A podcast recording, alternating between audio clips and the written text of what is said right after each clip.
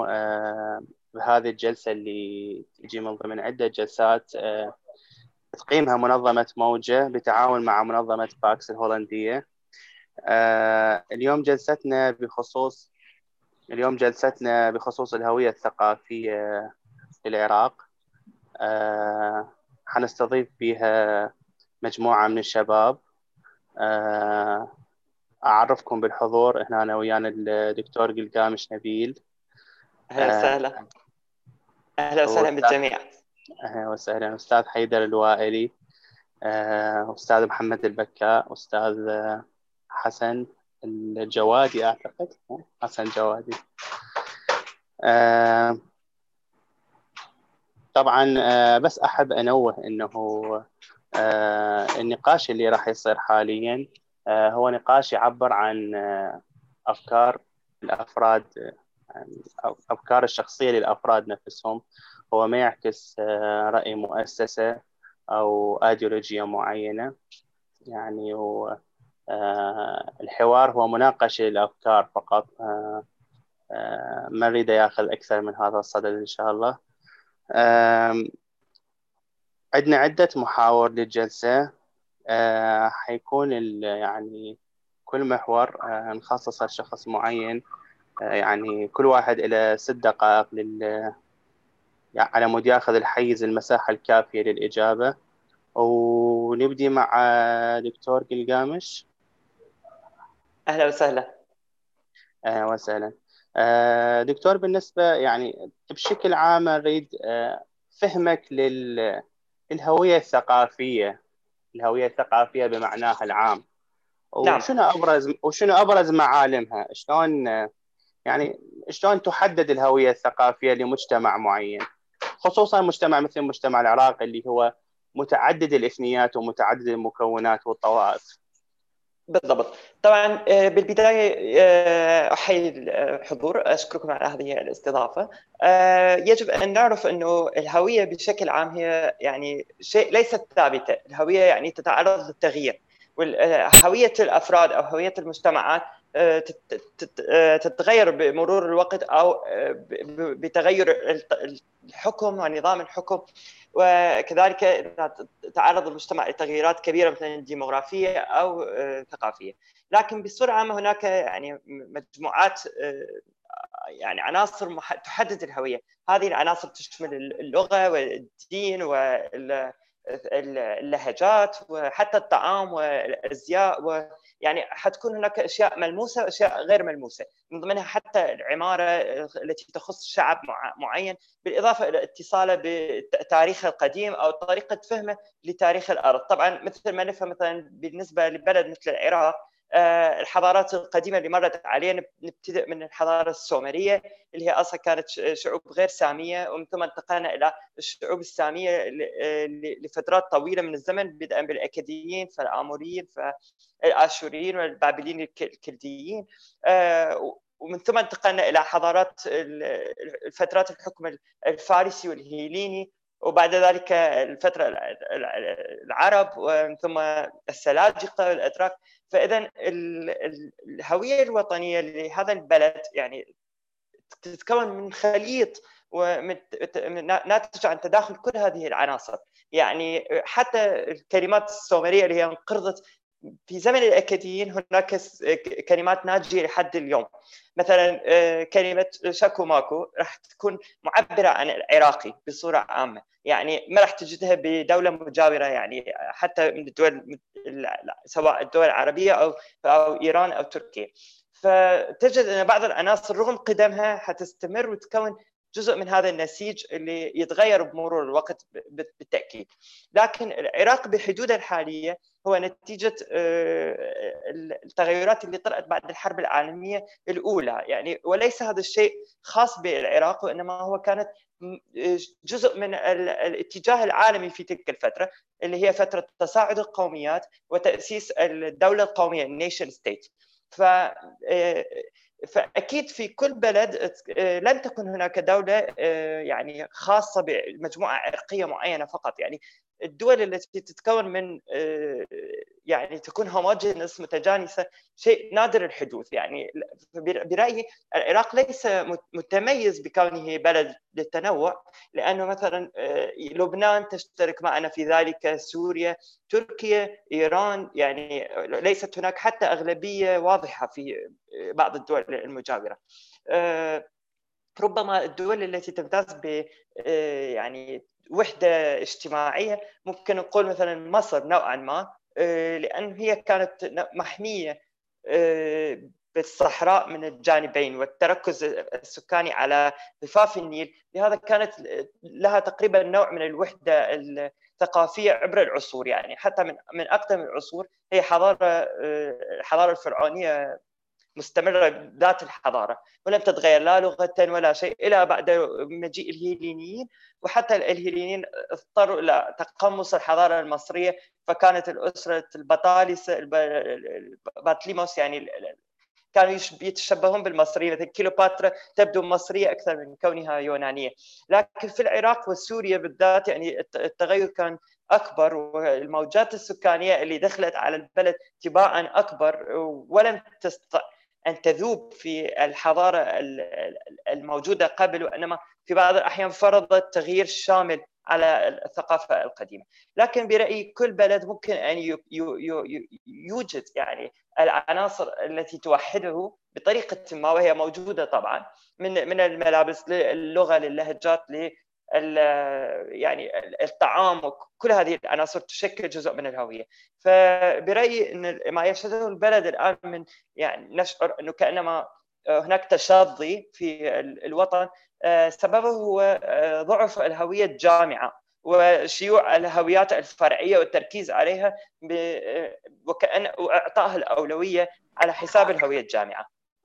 نعم. هذا يعني النقطة الأخيرة اللي ذكرتها كلش مهمة وراح يعني آه، بسياق الجلسة راح آه، يعني حناخذ رأي المشتركين هماتين وأجوبتهم بها أنه آه، نعم. شنو أسباب غياب الهوية الجامعة عنا أتحول نعم. الآن بالسؤال الحيدر أستاذ حيدر حيدر الوائلي يعني السؤال ما أعرف أعتقد سمعته اللي هو تعريفك الشخصي للهوية الثقافية أو شو تشوف شنو أبرز معالمها وباعتبار إنه أنت متخصص متخصص بس قد تكون يعني ملم شوية بالتاريخ وعندك انطلاع اطلاع شوية به فاردت اعرف من عندك هل آه تراكم السنين آه أو مثلا فترات الأمان الكافية فترات الازدهار الكافية هي اللي تكون يعني تساعد على. على إنتاج هوية أو ثقافة معينه هوية معينة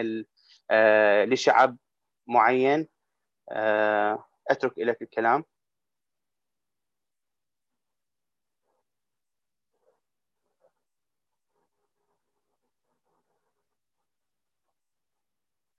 حيدر تسمعني؟ المايك أعتقد إنه مغر... في مشكلة.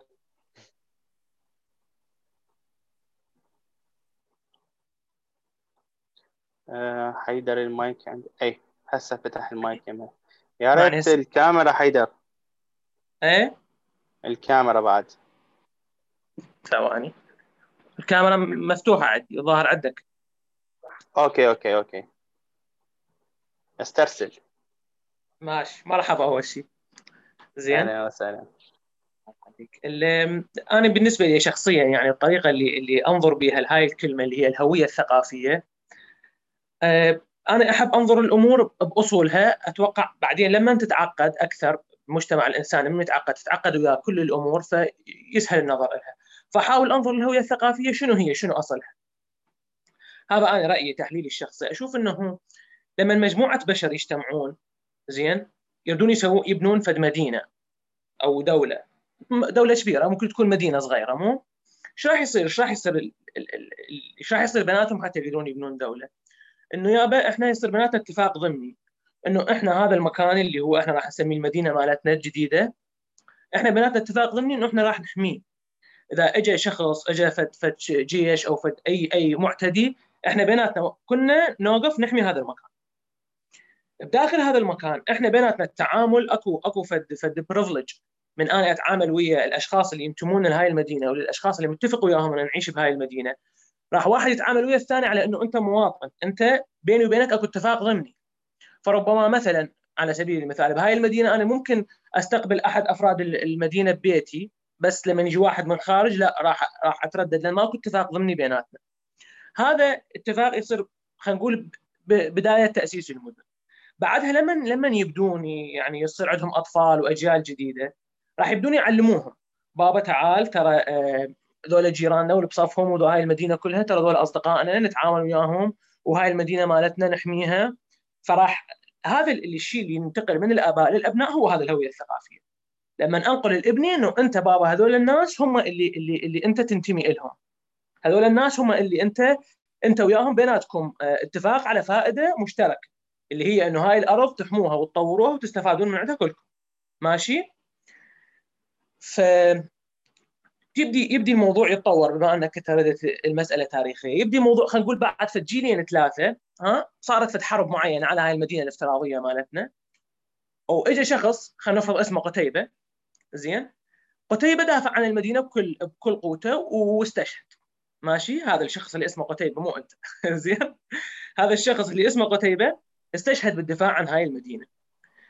الجيل اللي وراء الجيل اللي است... اللي اللي شافوا الشهادة مال مال هذا الشخص راح ينقلوها للجيل اللي راح يقولون يابا شفتوا هذا شلون قتيبة بطل ودافع عن هاي المدينة مالتنا؟ راح يصير هذا هو اللي اللي اللي يسمى بطل قومي. كلمة بطل قومي هي تنطلق على الشخص اللي هو اللي هو يمثل رمز لهاي الأرض اللي إحنا متفقين على إنه نحميها. هسه آه، نجي ننظر للموضوع من من آه، هذا الموضوع طبعا بسيط هو على مدينة صغيرة. هسه نجي من منظور كبلد مثل العراق أو بريطانيا أو أي بلد ثاني. الهوية الثقافية لهيك بلد تقريبا نفس الشيء بس على مسافة أوسع. أنت هذه الحدود اللي هي مرسومة على الورق. هسه إحنا نشوف خريطة العراق على مجرد مجرد مجرد خطوط مرسومة على على على مكان من العالم. ما لها ما لها قيمة إذا ما لها قيمة عندنا. ما لها قيمة وجودها ما لها قيمة إذا ما إحنا كنا نقول إحنا كعراقيين نقول يابا هاي الأرض تمثلنا إحنا كشعب عراقي نشتغل عليها إحنا سوية ونحاول نطورها سوية والشخص ال ال ال يعني لما يصير اعتداء أو في شيء عليها إحنا نكون مستعدين أن ندافع عليها.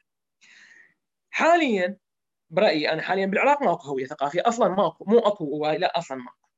ما أكو انتماء للعراق نهائيا يعني يعني حتى إذا إذا تريد تصير حملات للدفاع عن الوطن فهي تصير باسم الدين.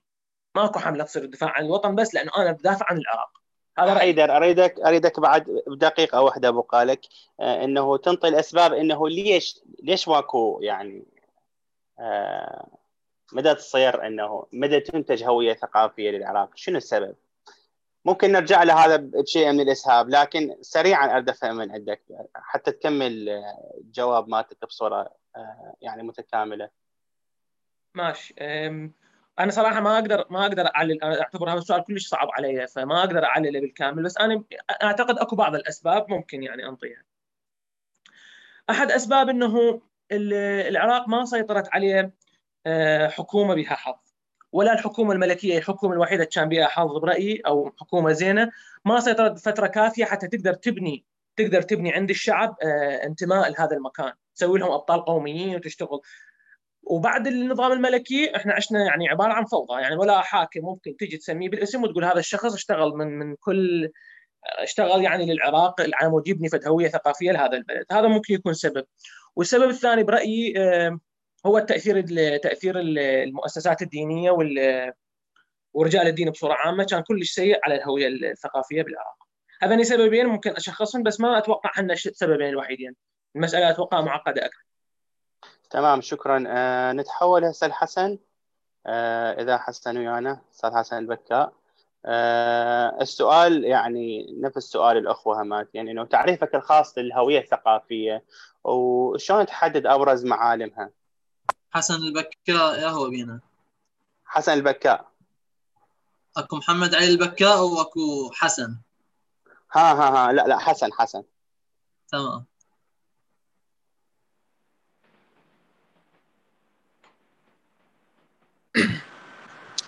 السلام عليكم. الصوت واضح؟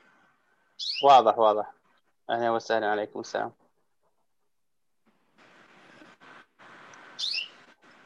بسم الله الرحمن الرحيم. شكرا جزيلا لكل الأصدقاء ولكل الأخوة. آه، بالتأكيد موضوعة الهوية من أهم الموضوعات الحقيقة الجدلية ديالكتيكيه واللي يعني أخذت حيز يعني كبير جدا آه، من الدراسات الاجتماعية والدراسات الفكرية والدراسات الفلسفية.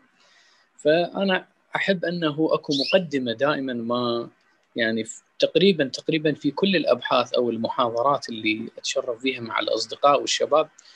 هاي المقدمة التأصيلية اللي عادة ما أريد أنطلق من عندها وأثبت هو عادة ما إحنا نريد نبحث المفاهيم أو المصطلحات أو الغوص فيها.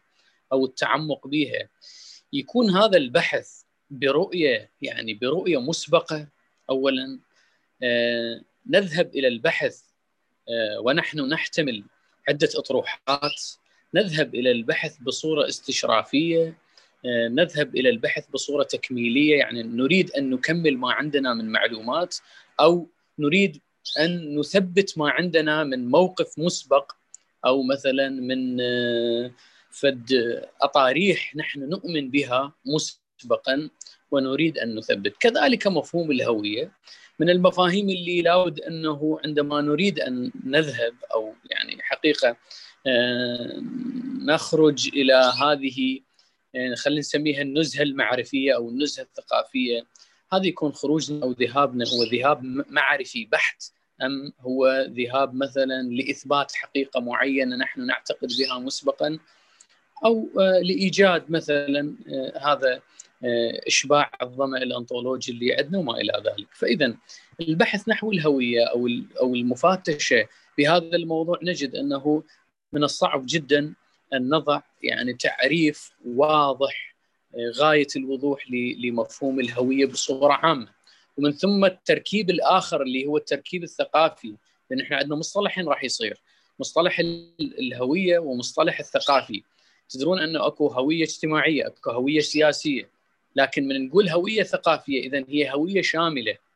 هوية شاملة بالتأكيد. فإذا يصعب أن نضع لها يعني تعريف محدد لكن بصورة عامة. يعني أنا كرأي شخصي من خلال الأبحاث اللي اللي قاريها أو يعني المتابعات الثقافية والفكرية وما كتبه الشرق والغرب عن الهوية وموضوع الهوية الهام أرى بأنه هي يعني عادة ما تمثل رؤى الناس في بيئة معينة رؤاهم آه، أفكارهم تطلعاتهم إضافة إلى السلوكيات الخاصة وإضافة إلى إلى المعايير آه، أو القيمة المعيارية اللي هي يعبر عنها التاريخ. اذا إذا أريد آه، يعني يكون وقت الآن أسرد كل التفاصيل أو يكون مثلا تجزئة بالوقت حتى أقدر مثلا أعطي لك حاليا بقى دقيقتين بقى دقيقتين تقدر تلخص فكرتك. آه دقيقتين. فإذا أنا راح ألخص مجمل الفكرة آه الهويه بصورة عامة آه ما تعبر عن كينونة كل فرد من من الأفراد ومن ثم أكو هوية خاصة وأكو هوية عامة اللي هي هوية أكو هوية فردية تشمل الفرد وأكو هوية عامة. يعني تشمل البلد بصورة أو البيئة أو المنطقة بصورة يعني عامة. هذه هذا يعني الاستنتاج المهم. الأمر الآخر والجدير بالأهمية أنه الهوية ضد الاغتراب أو الانزياح الثقافي. فهي عادة ما توجد من أجل أن يشعر كما يعبر الدكتور حنفي من أجل أن يشعر الفرد بذاته. حتى أنه المعيارية هنا تكون معيارية حقيقية وليست مثلا مجرد أنه افتخارية فقط. فإذا محورية الهوية هي أن يجد الإنسان ذاته ويقف أمام الاغتراب، أي اغتراب يكون اغتراب الذات أو اغتراب الوطن، الاغتراب الاقتصادي ما إلى ذلك. طبعا هذا راح يفتح باب كامل اللي هو لماذا الهوية وما علاقة الهوية بالعولمة. الآن هاي النقطة الجدلية المثارة أكو تفاصيل كثيرة. إذا أكو وقت يعني ما أحب أنه يستهلك جميع آه، يعني إحنا راح نستعرض باقي التفاصيل وباقي المحاور بالأسئلة الجاية إن شاء الله. آه، هسه حاليا آه، أستاذ محمد المايك لك محمد علي. السؤال تقريبا نفسه هو مفهومك للهوية الثقافية لتعريف الهوية الثقافية وشلون تشوف معالم بمن تحدد آه، معالم هذه الهوية؟ تمام. السلام عليكم الجميع. عليكم السلام آه، الهوية الثقافية من, من الأشياء اللي وضع تعريف محدد لها يساهم بتغييمها أكثر أو جعلها غائمة أكثر. لكن يعني إن كان ولا بد آه، راح نقول إنه الهوية الثقافية هي مجموعة متجانسة من آه، الأفكار العادات تقاليد أو طريقة تعامل المجموعة من الأفراد ويا الأشياء والأفكار أو طريقة تفاعلهم وياها. آه، معالمها وتمثلاتها ذكر جزء كبير من عندهم دكتور القامش اللي هي الأزياء هي الأزياء العمارة أنماط العمران الطقوس الشعبية طقوس دينية أو قبليه أو أي طقوس جماعية اللغة. آه، طيب هل أكو آه، رابط يربط هالأشياء بسلك معين ممكن نقول إنه الرابط بين كل هاي الأشياء هو إنه الإنسان أو مجموعة الناس من يلقون نفسهم ببيئة معينة لها فد معطيات خاصة فراح آه، يقومون بفعل تجارب طويلة بمجموعه السلوكيات حتى يتأقلمون ويا البيئة ويستغلوها وينتفعون منها.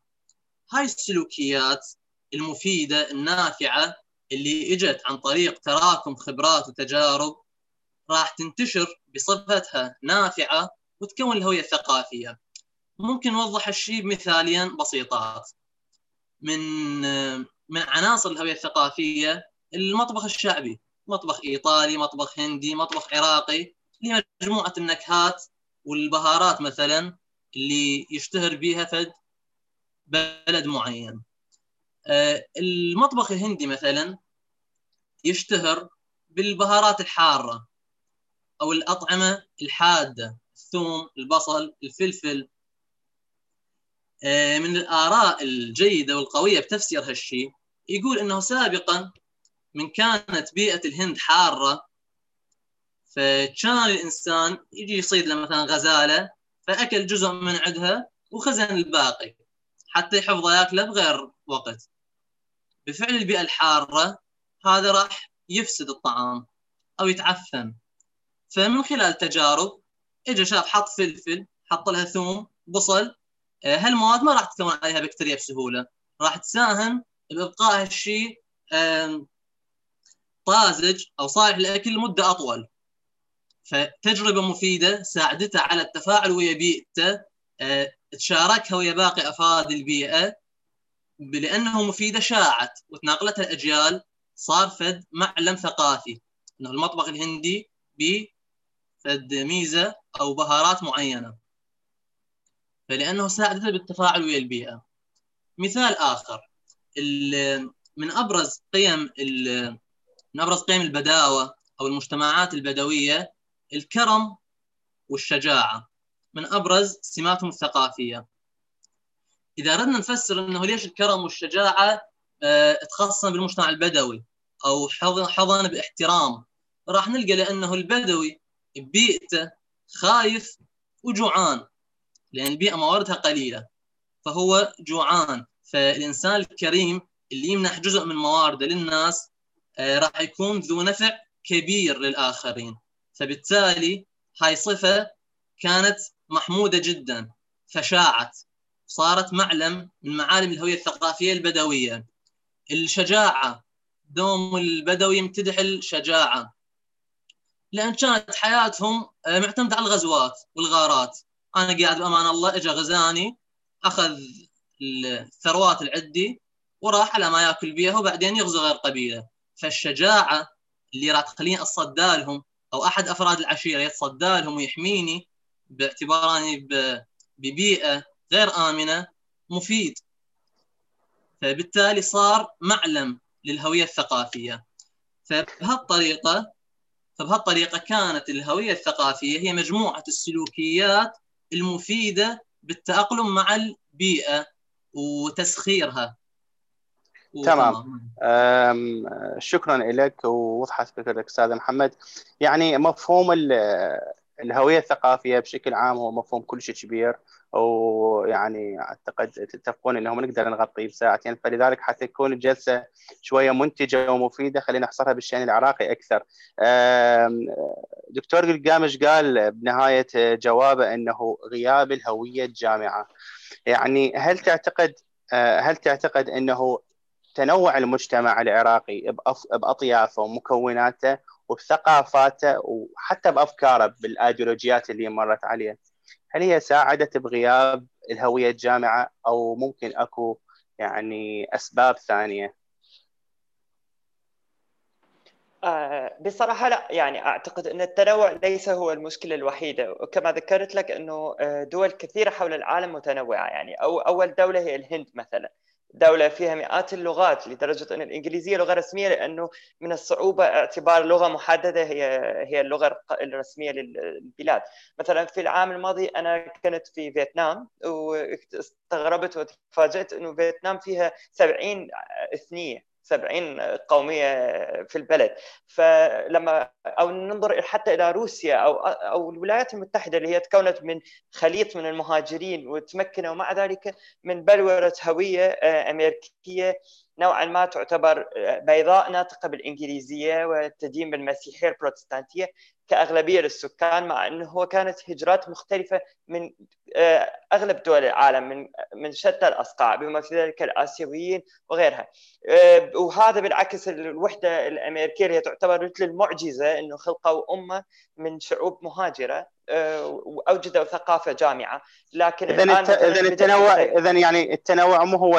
يعني مو هو المشكلة ممكن التغلب عليها شنو تشوف الأسباب اللي تخلي بالضبط هويه جامعه عندنا معدومة برأيي الأسباب الرئيسية بالعراق بالذات لأنه هو تعرض لغزوات كثيرة آه، وحكم أجنبي لفترة طويلة. ممكن نتكلم عن العراق أنه هو خاضع يعني إذا اعتبرنا أن الفترة العربية أنه هي آخر فترة الاستقلال أو إذا اعتبرنا بابل الكلدانية آخر فترة استقلال معناها من 539 قبل الميلاد.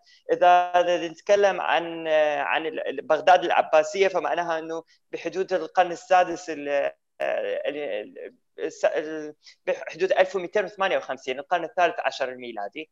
آه، انتهت آخر فترات الاستقلال. وخضعنا بعدها لحكم فترات طويلة يعني تعرض فيها حتى السكان للتناقص يعني تناقص اعداد السكان. آه، لهذا آه، أيضا استقل العراق بجهود تقريبا أجنبية. يعني أقصد هو لم يكن نزعة داخلية للاستقلال وإنما دخول الإنجليز حلوا محل البريطانيين وبعد ذلك قامت دولة مستقلة يعني بالعصر الحديث. فنحن نتكلم عن حدود 800 سنة من الحكم الأجنبي. ومحاولات فرض هويات أخرى. فاصلا ما كان أكو شعور بهذه الوحدة. يعني هذه الخريطة لحد الآن أكو ناس يشككون ب...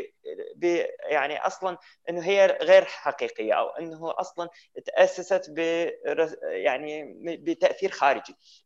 لكن برأيي هم أصلا يعني مثلا مس بيل وغيرها لما إجوا رسموها هذه الخريطة اختاروا شيء تاريخي اللي هو يعني بابل وآشور. بلاد بابل وآشور. ومع ذلك إذا رجعنا للعراق القديم أيضا كانت بابل وآشور في حالة صراعات دائمة يعني مع بعض. إيه، مثلا إيه، يعني حروب تقريبا أربع مرات غزا سنحاريب إيه، جنوب العراق وبابل وهناك معارك في الأهوار. وبعد ذلك يعني اضطر إلى إنه يعين ابنه حاكم على على على بابل. وصارت حكم ملك ملكين يعني ملك على بابل وملك على آشور. وكان أصلا يؤدي الطقوس للإله مردوخ حتى يرضي الشعب البابلي، يعني حتى البابليين بتلك الفترة كانوا يستعينون أحيانا بالعيلاميين ضد الآشوريين، فإذا تمام. إحنا نتكلم نتكلم عن خلافات عميقة من منذ اقدم العصور، وبنفس الوقت برأيي إنه العراق أو الدول المنطقة بصورة عامة آه، بفترة تصاعد الشعور القومي آه، كانت لديهم حلم آخر. يعني إنه فكروا بإمبراطورية بالشعوب الناطقة بالعربية لأنه هي كانت هذه الأفكار لما استقلوا عن العثمانيين واصلا بالأساس كانت هذه الأفكار اغلبها من المسيحيين الشام يعني اللي هو من سوريا ولبنان. هم اللي أسسوا هذه الأفكار للتخلص من الحكم الإسلامي. فاذا أنت كنت أصلا تحلم بتأسيس دولة غير شكل لكن بريطانيا وفرنسا قسموا هذه الحدود. فإحنا نشأنا وإحنا ندرس بكتب التاريخ إنه هاي الأوطان هي مقسمة بطريقة أجنبية أو شكل يعني هي الدولة الوطنية لما تأسست برأيي هي كانت ما معترفة بحدودها يعني مو مثل دول أخرى. يعني بينما تمام. في تلك الفترة أغلب دول العالم نشأت بهذه الطريقة. مثلا آه، أعطي مثال آه، إمبراطورية هابسبورغ بنص دقيقة. آه انتهى وقتي. okay. إمبراطورية هابسبورغ لما تقسمت تأسست دول كثيرة مثل تشيكو وسلوفاكيا والهنغاريا والنمسا وشعوب أخرى في منطقة البلقان. يعني ما كانت لديهم ذات الرؤية لدولهم انهم آه، يعني حدودهم اعترفوا بها ورحبوا بهذه الفكرة الجديدة. بينما شعوب منطقتنا ظلت تفكر إنه هي ما اسست دولتها اللي هي تريدها. تمام. شكرا جزيلا. شكرا. آه، أستاذ حيدر السؤال لك حاليا. ها قبل السؤال بس أود آه، يعني تنبيه إنه آخر 20 دقيقة من الجلسة حتكون آه، لأسئلة المتابعين فاللي يحب يطرح سؤاله من هسه على مود ناخذهم بالترتيب. أستاذ حيدر سؤالي هو نفس يعني تقريبا السؤال اللي طرحته على قلقامش إنه غياب الهوية الجامعة. لكن أريد أضيف عليه إنه هل فترات فترات عدم الاستقرار بالتاريخ يعني على على دولة معينة. ممكن تأثر على إنتاج هوية؟ يعني هل إنه نتاج هوية معينة يحتاج فترة رخاء معينة فترة زمنية طويلة آه، يعيش بها البلد بأمان بحالة رخاء على مود ممكن تظهر عنده هوية آه، ثقافية مميزة له ماشي واضح. السؤال الأول هل التنوع مفيد أو ضار؟ مو. تسمعني قتيبة؟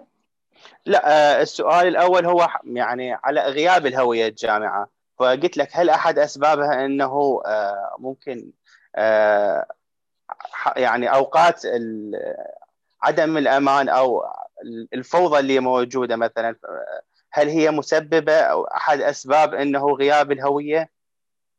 حلو هو شوف مبدئيا أنا برأيي أشوف سبب غياب الهوية هو أنت شنو؟ هو شنو هي؟ نرجع مرة ثانية للهوية. هي الهوية إنه أنت تنتمي لفد مجموعة بيناتكم حقوق وواجبات. هاي الهوية الثقافية. فأنت إذا الانتماء لهذه انتماء لهذه الهوية الثقافية ما راح يفيدك بشيء أنت كشخص أنا كحيدر. إذا انتمائي للعراق ما جاي يفيدني بشيء إذا أنا بديت أضحي على مود العراق. ما راح ما راح تنشأ عندي هوية. لذلك تشوف هسه مثلا الناس بالعراق يميلون ينتمون لعشائرهم ولأديانهم أكثر من البلد. ليش يستفاد؟ من تنتمي لعشيرة أنت ويجي واحد يعتدي عليك راح يسوون مشي أو كذا أو كذا وراح يأخذوا لك حقك. فانتمائك انتمائك لهذا هاي المؤسسه كلمة كبيره عليها. هاي النظام القبلي انتمائك مفيد. العراق كبلد طبعا هي النقطة ذكرها دكتور القامش أتوقع أنا يعني جاي أعيدها آه إنه الانتماء للعراق على طول التاريخ ما كان مفيد ما كان مفيد للناس. ما كنت أنا أستفاد لما أقول لما شو اسمه أتعاون ويا بقية ال ال الناس اللي عايشين بهاي المنطقة اللي اسمها عراق. لذلك لما هذا الشيء مو مفيد ما ماكو فائدة من عنده. النقطة اللي أنت ردتها أنا كانت مقدمة عليها، النقطة اللي أنت ردتها اللي قلت هل الاستقرار مفيد؟ طبعا كلش مهم. يعني تلاحظ هسه خلينا نيجي خلينا نشوف الهويات الثقافية مال أوروبا ربما تكون فائدة كلش كبيرة نعرف شلون نشأت. لأن هي أعظم حضارة حاليا الحضاره الغربيه شوف آه، اولا يعني عادة على مود تحتاج هوية ثقافية. وجود ملك فد شيء كلش ضروري. يعني يكاد يكون لا غنى عنه يكاد يكون. يعني أكو حالات نادرة بالتاريخ صارت دول بدون بدون وجود ملك. بس وجود الملك الملك باقي يعني يعني الملك عادة يحكم كمعدل 20 إلى 30 سنة. مرات أكثر توصل 50 60 أكو ملك مصري حكم 90 سنة. ف هاي الفترة اللي يحكم بها هاي فترة طويلة الأمد. الملك من مصلحته من مصلحته الشخصية أنه الشعب يتماسك. من مصلحته هو يستفاد اقتصاديا بشكل مباشر من هذا الشيء. بينما الحاكم الديمقراطي من مصلحته الأربع سنين أنه الشعب يحبه خلال الأربع سنين. فممكن يتخذ إجراءات تأذي على المدى الطويل بس هو يتخذها لأنه يسوي له شعبية. وجود الملك بأغلب حالات التاريخ كان في شيء كلش أساسي. على مود تنشأ هوية ثقافية للبلد. نقطة. النقطة الثانية. تاريخيا بأوروبا إيش صار؟ قبل كان كانت الكنيسة الكاثوليكية إيش قد باقي لي وقت حتى أعرف شلون أرتب إلا دقيقتين بعد. الكنيسة الكاثوليكية كانت مسيطرة تقريبا على كل أوروبا. مو مسيطرة بشكل تام بس نفوذها كلش قوي على أوروبا.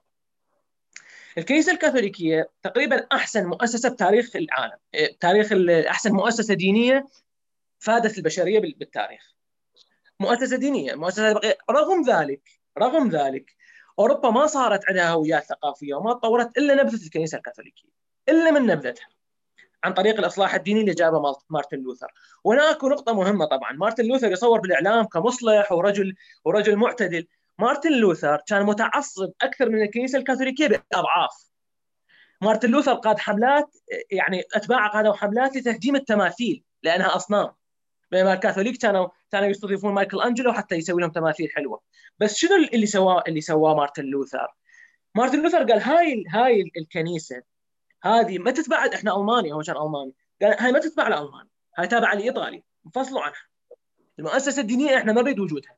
هذا الشيء تبع تبع chain reaction بكل الدول كل دولة أخذت طريقها بالتخلص من تسلط الكنيسة الكاثوليكية عليها إلى أن صارت أكو كل دولة صار عندها هوية. على سبيل المثال إنجلترا هذا مثال كلش انت أنت حاليا تحكي على هوية وطنية مو هوية ثقافية.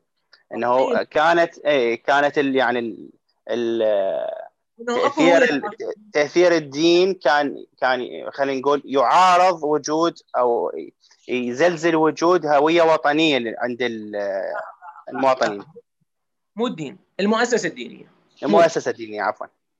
لأنه مثلا على سبيل المثال أكو أديان كانت تعزز تعزز الهوية الوطنية مثل الأديان القديمة كلها. كل الأديان السابقة للمسيحية مو كلها خلينا نقول 95% من عندها الديانه الآشورية السومرية المصرية كانت تخليك تنتمي للمكان اللي أنت بيه أكثر مما تنتمي خارجه. المهم أنا رجعنا يعني آه وضحت فكرتك حاليا على مود نستثمر الوقت. السؤال هسه حاليا يم حسن.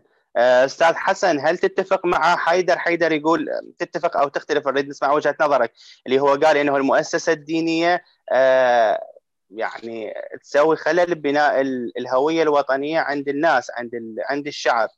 هل هي تساعد أو أو يعني أه تهدم من بناء الهوية الوطنية؟ هل هي عامل مساعد أو لا؟ فنسمع جوابك. المؤسسة الدينية عامل 100% مدمر. لا لا مو لك حيدر الحسن. آه آسف أخرج.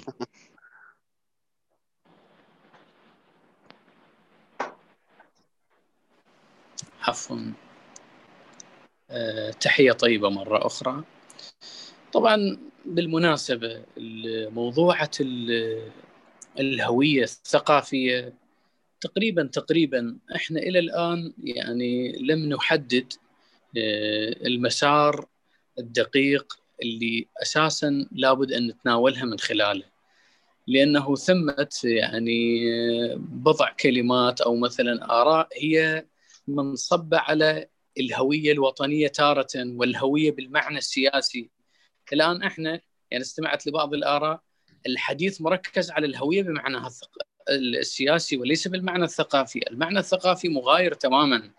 الجدليات التي كانت بين المؤسسات. أستاذ حسن بس شوي أقاطعك. إحنا قلنا يعني نكثف نكثف الحوار لأن ما راح نقدر نغطي الهوية الثقافية بمجملها العام. راح يعني نكثف الأمور اللي تمس المشاكل اللي يواجهها العراق. هسه وحاليا هي غياب الهوية الوطنية. فممكن نحدد يعني هذا المحور ونناقشه. زين. إذا نحدده هسه فتحديدنا متأخر جدا. لا عادي عادي لك وقت لك وقت. فاذا محور جيد. فاذا انتقالة كبيرة اذا سننتقل انتقالة كبيرة للحديث عن الهوية الوطنية. لأنه عادة ما كانت الصراعات منذ القدم إنه ما هي هوية الإنسان؟ ما هو وطن الإنسان؟ أساسا هذا مفهوم الوطن لم يكن من المفاهيم مثلا القديمة لأنه استعمال يعني لفظة الوطن هذا الاصطلاح الوطن الآن مغاير تماما عن يعني عن مفهوم الوطن الحضاري. كانت كانت المفاهيم القديمة الوطن يعني عندهم المدينة الوطن يعني عندهم الاشتراك إما في اللغة أو الاشتراك في الأرض فاحيانا فإذا هذا اذا إذا نريد أنه نطرحها بهذا العنوان فينبغي أن نحرر معنى الوطن لفظة الوطن فهل بالإصطلاح المعاصر أم بالإصطلاح السابق؟ أما الإصطلاح حاليا ما يعنينا اللي هو الإصطلاح المعاصر أن الوطن وهذا الارتسام السياسي لهذه المفردة بلا شك بأنه آه، الآن بالمقارنة لابد أنه يحصل عندنا تف... يعني فرز واضح بأن لكلمة مثلا الدين والمؤسسة الدينية وما إلى ذلك بالتأكيد أن هنالك مؤسسات يعني وقفت بالضد من هذا المفهوم مفهوم الوطن أو قراءات هنالك قراءات أساسا داخل المؤسسة الواحدة. تجد في المؤسسة قراءة آه، تسعى لبناء هذا المفهوم المعاصر وتجد قراءة لا أساسا يعني تسعى لزعزعة هذا المفهوم آه، بالتأكيد. فإذا نحن أمام قراءات متعددة ولا يمكن لنا أن نقول بأن مثلا هنالك يعني المؤسسات تسعى دائما لتهديم هذه الفكرة أو هنالك مؤسسات تدعو إلى تعزيز هوية الهوية الوطنية أو هوية المواطن واعتزازه بوطنه آه، بصورة عامة تقريبا تقريبا إلى الآن يعني أغلب المؤسسات أغلب الأطروحات تسعى لتعزيز هذه الهوية سواء كان هذا التعزيز يعني بقوة أو مثلا بأطروحة صادقة آه، ودون مجاملة أو لا، المهم أن هنالك الأغلب لأنه حاليا هو هذا المفهوم الرائج الآن والمفهوم الذي طبعا هو أيضا مفهوم عائم وفيه يعني عدة عدم فرز. حتى المتحدثين بهذا المفهوم أحيانا يغفلون عن أنه آه، كان هنالك صراع بين هذه المؤسسات صراع سياسي وليس صراع مثلا بين المؤسسة والوطن. كما تعرفون بأن هذا المفهوم تأسس حديثا. آه، فاذا هنالك يكون خلط بين أنه آه، الهوية بهذا المعنى الوطني اليوم والهوية بمعناها السياسي. الهوية بمعناها السياسي لها فضاء آخر تماما ويختلف. وغالبا ما كانت بعض المؤسسات هي بالضد ومشاكسة مع مع أنه هذه الفكرة وتعزيز هذه الفكرة.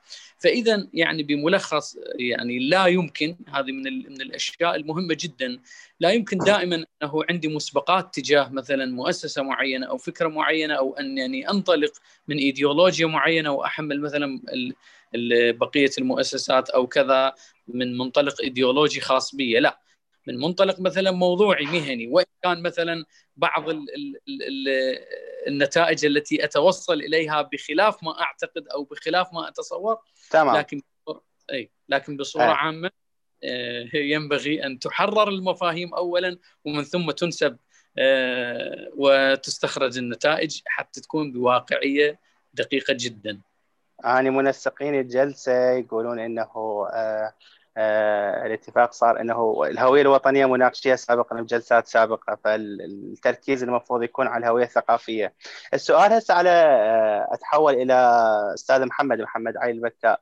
آه، محمد تشوف هل الهوية الثقافية لشعب معين هل هي نتاج من الشعب نفسه ممكن تدخل الحكومات يعني تخلي هي يعني هي تخلي أو يعني تفرض على الشعب ثقافة معينة مثل ما صارت مثلا سياسة التتريك بوقت العثمانيين. آه، عن طريق التعليم عن طريق وسائل أخرى ممكن تفرض ثقافة معينة. آه، فشنو جوابك؟ نعم نعم. أه هالشيء ممكن يكون؟ لكن راح يكون وقتي وتأثيره أيضا وقتي. ذكرت لك بجوابي الأول إنه الهوية الثقافية فالتفاعل عميق يحتاج إلى آه، وقت جدا طويل حتى يتكون ويثبت ويرتكز بالمجتمع. فما ممكن أنت تكون لي هوية ثقافية آه، من خلال مثلا برنامج حكومي. ممكن ممكن توجه الهوية أو تحددها أو تعدل على مسارها. فدرتوش بسيطة بس إنه تكون هوية ثقافية بعمر حكومه فتقول مثلا 20 سنة 25 سنة ما ممكن. ممكن تأسس نظام يخلي الإنسان يمشي بطريقة معينة أو يسلك سلوك معين بس راح ي... راح يكون بقوة القانون راح يكون إنسان مكبوت راح يتصرف خلاف طبيعته. طبيعته اللي ساهمت بتكوينها آلاف السنين من تراكم خبراته. فكون الحكومة تكون هوية ثقافية أو تصنع هوية ثقافية للمجتمع هذا الشيء صعب جدا وإن صار فهو وقتي وبقوة القانون. مجرد تنزاع هاي القوة راح يرجع المجتمع لطبيعته وعندك أمثلة. مثلا الصعود الشيوعي من الحكومة راعت ال... أو توجهت توجه شيوعي فصارت رد فعل وتأثر وموجة عارمة بالشارع. بس مجرد ما راحت القوة أو راحت المؤثر رجع الهوية الثقافية الأصلية اللي كونتها آلاف السنين اللي هي القبلية والتدين رجع رجع لك للسطح. مجرد ما شالت القوة قوة القانون أو المؤثر المباشر رجع لك للسطح. التدين والقبلية اللي هي هويتا العراق الأساسيتين. آه، تمام. آه، أنتقل للاستاذ قلقامش السؤال تقريبا آه، يعني نفسه إنه هل آه، الهوية هي نتاج شعب معين أو يعني نتاج من الشعب نفسه أو آه، الحكومات هي اللي تفرض آه، على الشعب هوية معينة؟ آه، طبعا أتفق مع الأستاذ محمد آه، البكاء إنه هو آه، هناك أشياء طبيعية تنشأ من تداخل الإنسان مع بيئته. وتفاعل معها. لكن بنفس الوقت هناك تدخلات يعني من الحكومات عبر الأزمنة تغير هذه الهوية الثقافية. مثلا نأخذ مثال مثلا العلمنه أو فرض فكرة الدولة الحديثة. مثلا في تركيا اتاتورك أو في في إيران مع الشاه. كانت هناك سياسات لفرض العلمنه وتقريبا بمرور الوقت مع التعليم ومع غيره يعني تقبلت الناس هذه الأفكار وأصبحت أساسية، لكن بمرور الوقت ممكن أن تتغير وتتراجع إلى الوراء لأن الشعب يبدأ يبحث عن أمور أخرى. أو برأيي ما ما تفرضه الحكومة يتم رفضه بدرجة أساس إذا كانت هناك نقمة على الحكومة، يعني لما لما الشيوعية بدأت الناس تقبلتها واستقبلتها ورحبت بافكارها تقريبا كانت هي السائدة، لكن لما بدأت الشيوعية تتراجع ولا سيما العامل الاقتصادي، لما يكون هناك نقمة اقتصادية يبدأ الناس برفض الحكومة. والرفض الثقافي يعني من أول أشكال رفض الحكومة. يبدأون يعني يميلون إلى عكس ما تريده هذه الحكومة كوسيله للتمرد برأيي. مثلا يعني في مصر يعني كانت هناك الحكومة بعد ثورة 52 أو حتى قبلها هي حكومات علمانيه لكن بمرور الوقت هناك تردي اقتصادي في الأوضاع في مصر فالناس بدأت تميل إلى أي شخص يعارض هذه الحكومة. في الغالب كانت هذه أحزاب إسلامية فبدأت تسيطر على المجتمع وتصاعد الحجاب والاسلمه وغيرها كوسيله رفض اجتماعي لما يحصل. طبعا بالنسبة ل الدولة أيضا تصيغ الهوية خصوصا الدولة الوطنية nation state مثلا عندما تحدد هوية يعني لغة سوري لغة يعني رسمية للبلاد. في في زمن الإمبراطوريات كانت كل الأقليات تعيش في بلداتها الصغيرة، مثلا في زمن الدولة العثمانية ستجد إنه العرب يعيشوا في مدنهم، الآشوريين يعيشوا في مدنهم، الارمن يعيشوا في مدنهم، اليونانيين في مدنهم، والأتراك موجودين في مدن في مدنهم. لكن ليست هناك تعليم حكومي وليس هناك إعلام حكومي. لهذا كل فئة ستبقى منعزلة عايشة مع مجتمعها الداخلي.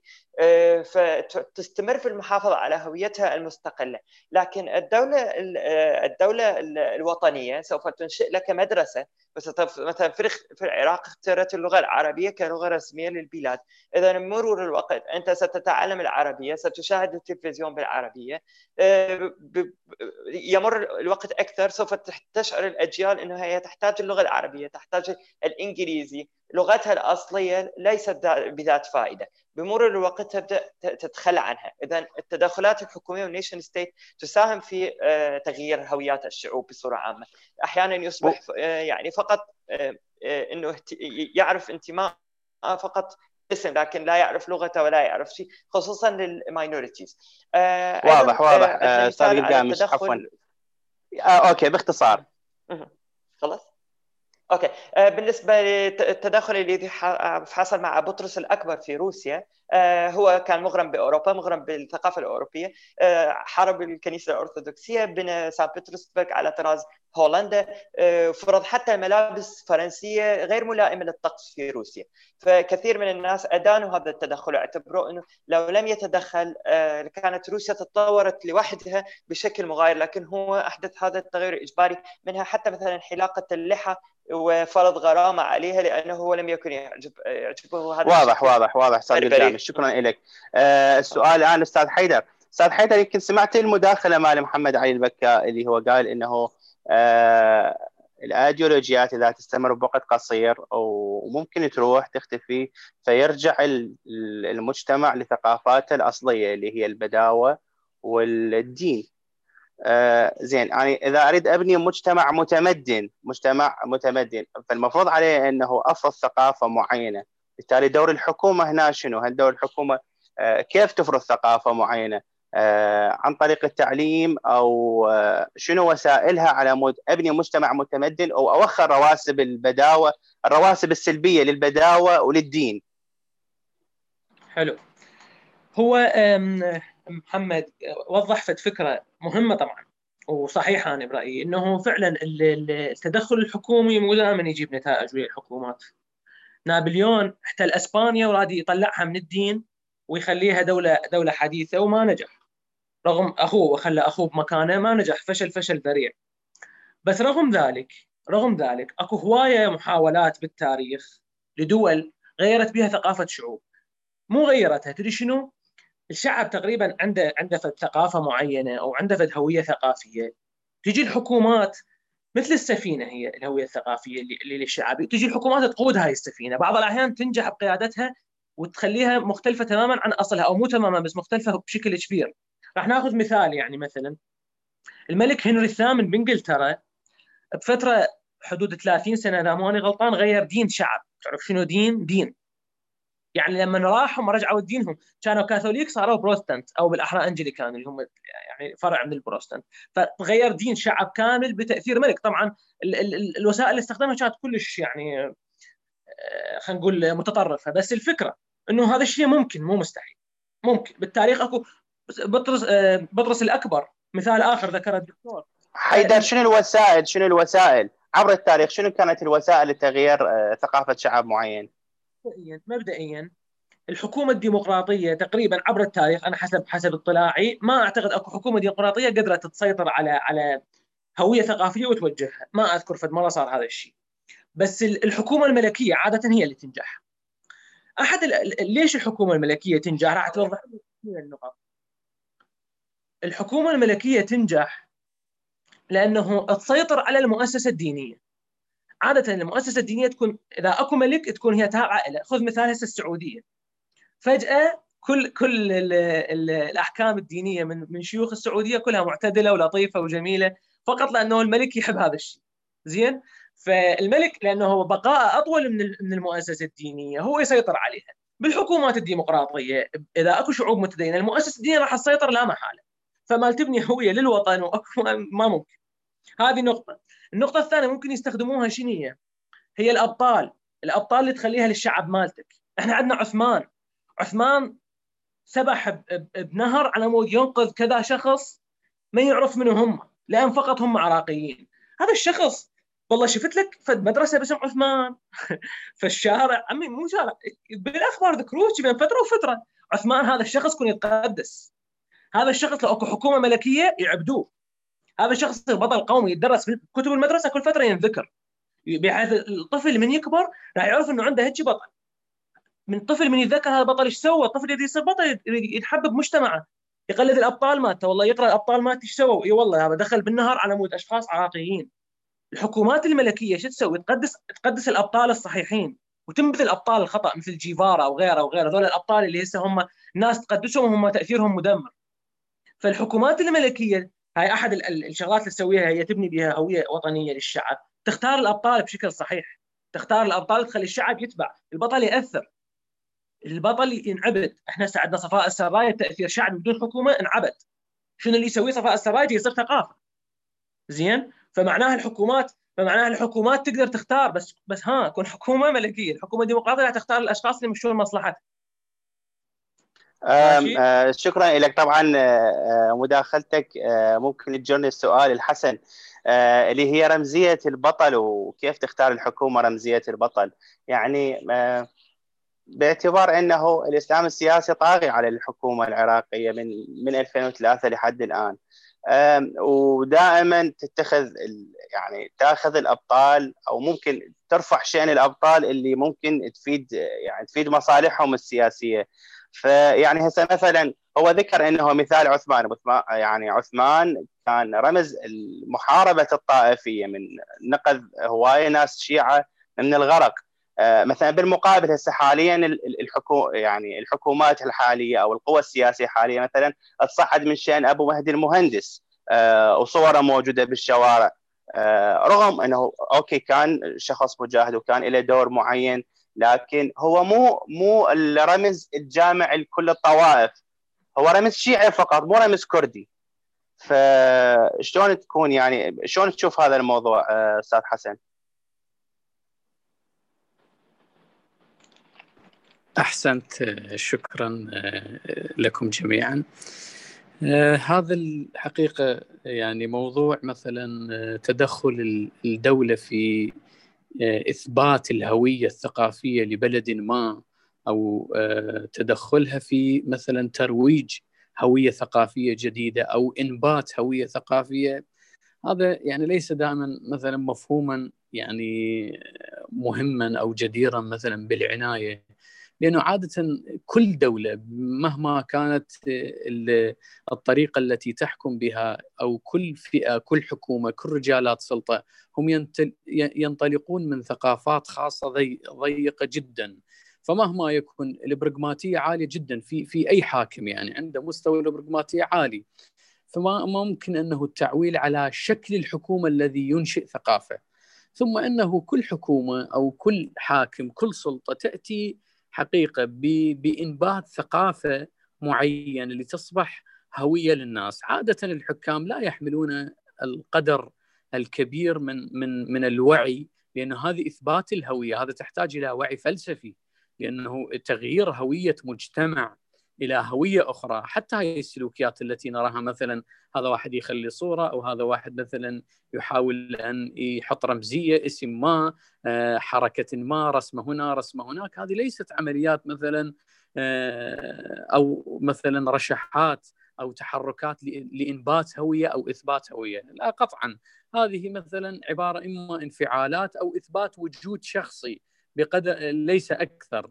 لأنه العملية عملية زرع ثقافة جديدة أو أو جعل مجتمع يعني يذهب لنحو ثقافة معينة أو أو إثبات هوية هذا يحتاج إلى قدر من الوعي وهذا عادة ما يعني يتبنى كل المشاريع الإصلاحية عادة ما يتبناها الفلاسفة الأعلام علماء كذا شخصيات مؤثرة في التاريخ. أما الرموز هي عادة ما تأتي وتذهب. الرموز لا يمكن إثبات رمز إلا أن يحتوي هذا الرمز شيء أو يمثل شيء بالنسبة لعدد من الأتباع لأنه ما ممكن إثبات صورة لشخصيه والناس رافضته داخليا. هذا لا يثبت طويلا لا يصمد. قد تأتي هذه السلطة ومن ثم تذهب فيذهب معها الرمز. وعادة كل السلطات من سلطة صدام إلى غيره أتت برموز متعددة ولم يثبت من هذا الرمز أبد يعني هذه الرموز ابدا. إلا الرموز التي مثلا ارتبطت بقيم عليا بقضايا كبيرة جدا بالنسبة مثلا لهسه لأتباع مثلا دين معين مذهب معين عادة. لكن الآن مثلا أن تأتي حكومة مثلا تحاول أن تثبت أشياء أعتقد يعني بصورة دقيقة أن الحكومات لا تفكر أساسا في إثبات هوية للشعوب عادة لأنها منغمسة في أشياء وهي غير حقيقة غير مؤهلة أن تفعل هذا الفعل. وإن فعلت فهي لا تستطيع يعني ابدا. لا يمكن لها أن تمارس هذا الدور الكبير. فلا يمكن لطفل آه، مثلا أن يكون مثلا معلما للتجار بالنسبة مثلا للقضية التجارية أو القضية الاقتصادية. لا يمكن. فهم كالأطفال في الحقيقة. آه، لا يستطيعون أن أن يثبتوا مثلا المفاهيم الكبيرة والعالية والتي تحتاج إلى وعي وإلى خبرات وإلى يعني ممارسة طويلة ممتدة عبر أجيال وتنطمر ثقافات مختلفة وتندثر إلى أن يعني يتأهل الإنسان تتأهل الشعوب أن تتقبل ثقافات معينة أو ترفضها، فإذا حتى بمرأى الفلاسفة هي عملية جيلية، عملية معرفية تراكمية لا يمكن إثباتها أو نفيها مثلا بحالات فردية أو حالات معينة مثلا من هنا وهناك. آه، تمام. آه، شكرا لك أستاذ حسن. آه، طبعا أحب انوه مرة ثانية أنه آه، باب الأسئلة مفتوح.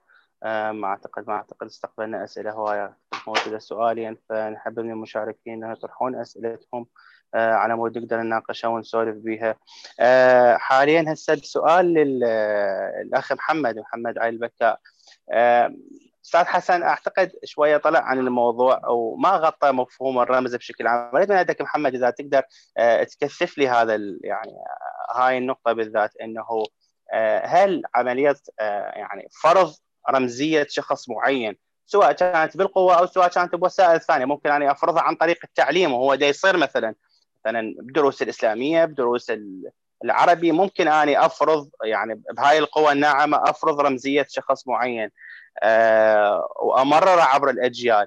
آه، فهل تشوف هاي يعني هاي القضية مستدامة؟ هل ممكن تترسخ بثقافة آه، شعب معين أو ترفض آه، تنرفض يعني بمرور الأيام؟ نعم. آه، يعني بالنسبة للشطر الأول من السؤال أنه شلون الحكومة تختار الرمز أو يقع تشخيص على رمز معين يكون يتم تسويقه للمجتمع. أتوقع ال- لازم يكون اختيار براغماتي. يعني شنو براغماتي؟ يعني نفعي. أنا أحتاج اليوم سياسة معينة أحتاج أوجه شعبي آه، اتجاه معين. فراح آه، أختار الرموز من تاريخي أو من واقعي القريب. أختار الرموز اللي تفيدني بنشر هذه الفكرة. يعني وعادة كل رمز يكون هو ملخص أو تعبير آه، جاهز شهير عن فد فكرة ما أو فد ثيمة ما.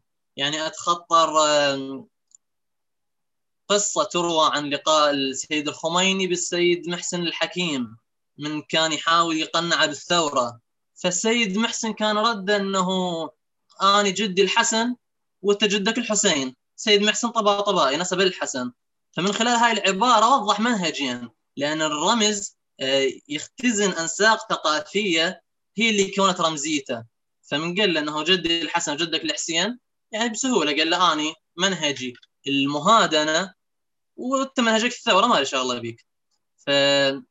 فبهالطريقه تكون ال- الرموز معبرة عن أنساق ثقافية معينة. شلون يختارها؟ يكون اختيارها براغماتي حسب ال- التوجيه اللي أريد أوجهه الشعبي. أه، بس ذكرني بالشطر الثاني من السؤال. آه، الشطر الثاني كان على آه، إنه ممكن استغلال القوى الناعمة مو إلا بال- بالقوة. يعني ممكن مثلا عن طريق التعليم عن طريق آه، الإعلام. بفرض رمزية شخص معين وهل هي حتكون يعني حتمشي فترة طويلة أو ممكن تموت عبر الزمن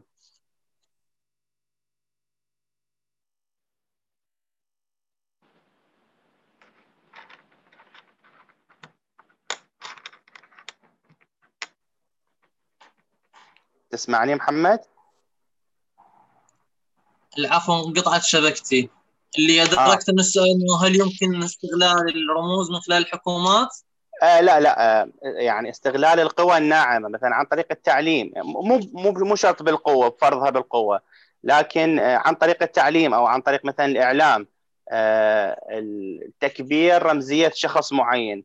هل تعتقد إنه بالقوى الناعمة ممكن يعني آه تدخل رمزية هذا الشخص ضمن الثقافه ضمن الهوية الثقافية للمجتمع؟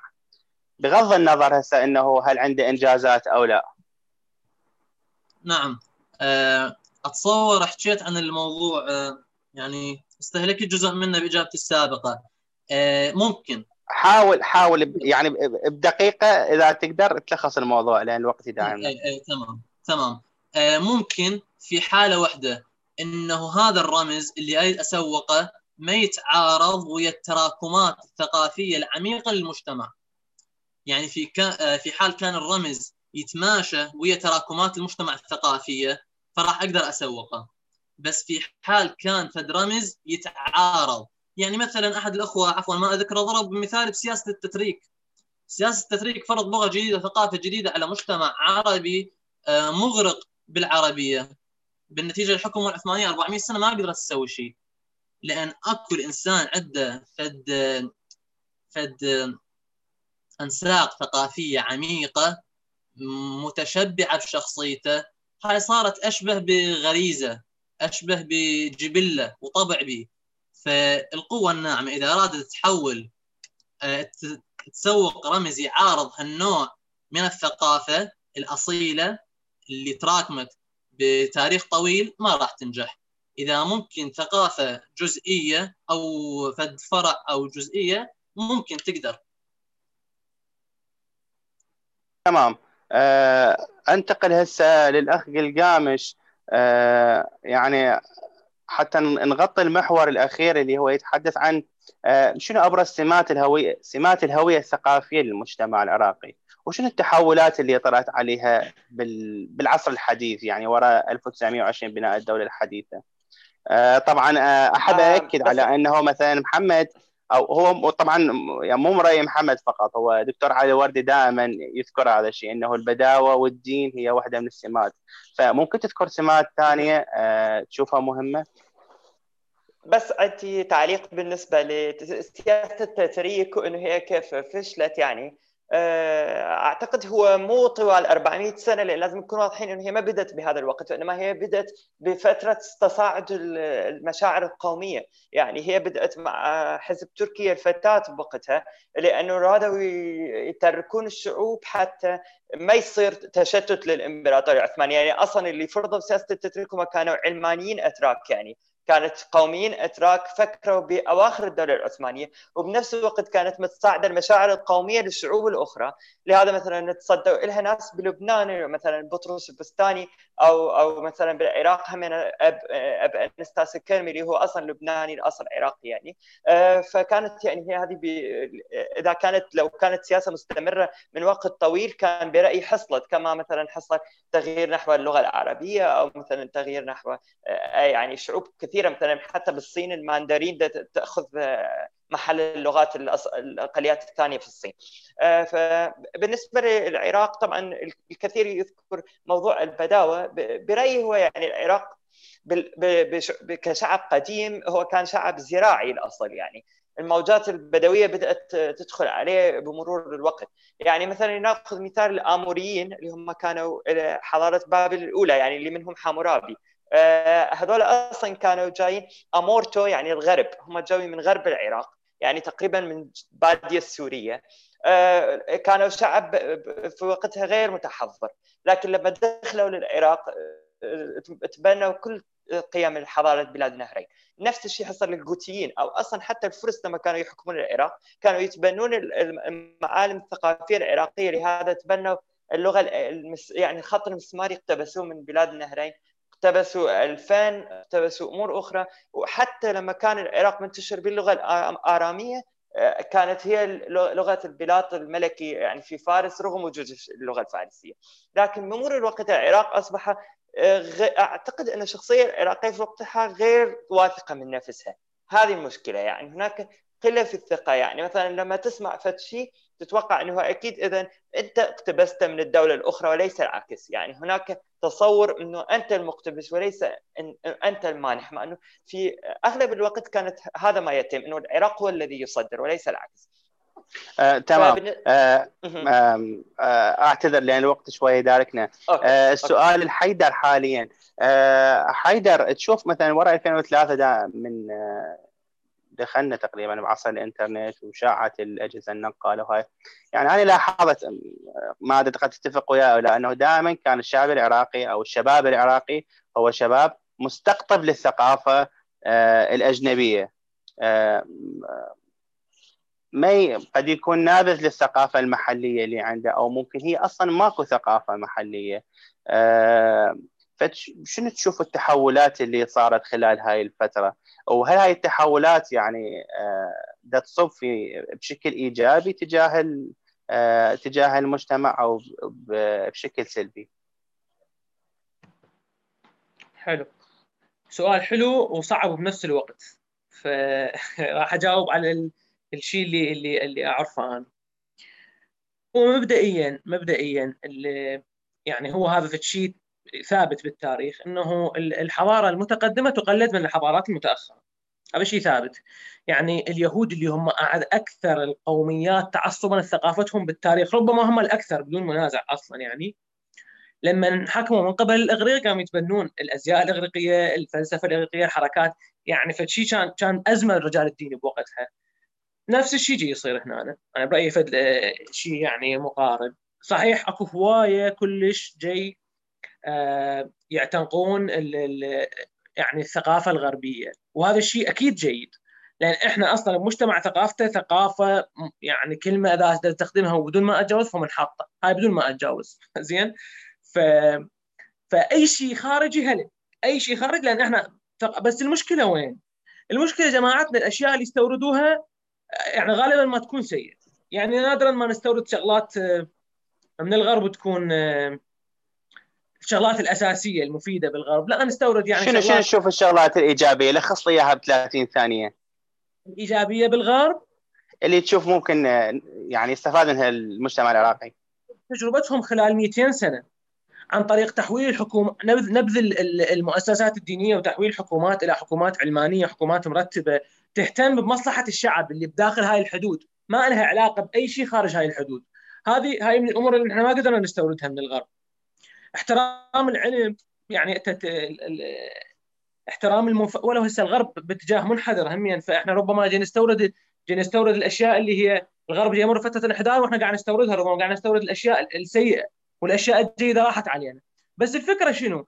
الفكرة لو لو لو لو اكو لو أكو حكومة تريدنا نستورد الشغلات الزينة راح نستوردها. راح الحكومة تحرص على إنه هذا الشعب يحصل يستورد الشغلات اللي الزينة. بس إحنا تاريخ العراق يمكن ما صارت عندنا. تمام وضحت الفكرة. آه السؤال الاستاذ حسن آه يعني تقريبا هو نفس السؤال. شنو تشوف أبرز التطورات أو الانعطافات اللي صارت وراء 2003 آه اللي غيرت من ملامح الهوية الثقافية للمجتمع العراقي؟ وهل تشوف هاي الشغلات اللي جت شغلات إيجابية أو سلبية؟ أحسنت. طبعا إحنا حاليا يعني نمر بمنعطفات يعني فكرية بمنعطفات سياسية منعطفات مختلفة. طبعا هاي كلها تترك أثرها على نفسية خلي أقول بالتخ... بالخصوص الشاب العراقي لأنه الفئات العمرية اللي يعني هي بالتالي ستنقرض يعني وستذهب يعني وهذا معروف أنه ال... ال... الانزياح الجيلي وكذا. فاذا على الأشياء اللي تترك على نفسية الشاب كثيرة جدا. طبعا ملامح هاي بداية من الفوضى العارمة اللي أحيانا حتى الفوضى الفكرية أو الثقافية واللي من ضمنها بأنه أحيانا الركوز الثقافي. حتى في يوم أنا جاي أسمع النعم تشومسكي يقول فد شيء إنه يقول حتى هنالك في في في المعاهد أو الجامعات اللي يدرس بها ومختلف العالم خصوص خصوص العالم المتقدم إنه وجد الشباب لا يميلون للقراءة الكثيرة ولا يهتمون أساسا ل أحيانا شلون إحنا نقول التعمق الفكري أو كذا أو تأصيل الفكرة بدأ إنه القراءة السريعة القراءة الخفيفة كأنه المعلومات عبارة عن سندويشات وكان هو معرض كلام عن ثقافة النسخ واللصق ومواقع التواصل الاجتماعي. فإذا هي هي فوضى عالمية عارمة. إحنا الجزء الأكبر لأنه باعتبار مجتمعات يعني ما أقول أنا متدنية وإنما لدينا مثلا جزء من الثقافة الأصيلة نحتاج إلى إلى ثقافات رصينة جدا. نحتاج إلى أن ننمي بعض الثقافات اللي عندنا. فاذا إحنا في حالة يعني ليست جيدة في الحقيقة. نحتاج إلى بناء صحيح. هذه الحالة تتمثل كما قلت أنه هنالك يعني محاذير متعددة. لكن من من أهمها أنه عدم فهم الحرية فهم صحيح. الانزياح وحقيقة محاولة أنه الانعكاس والانقلاب على الذات الانقلاب على المفاهيم.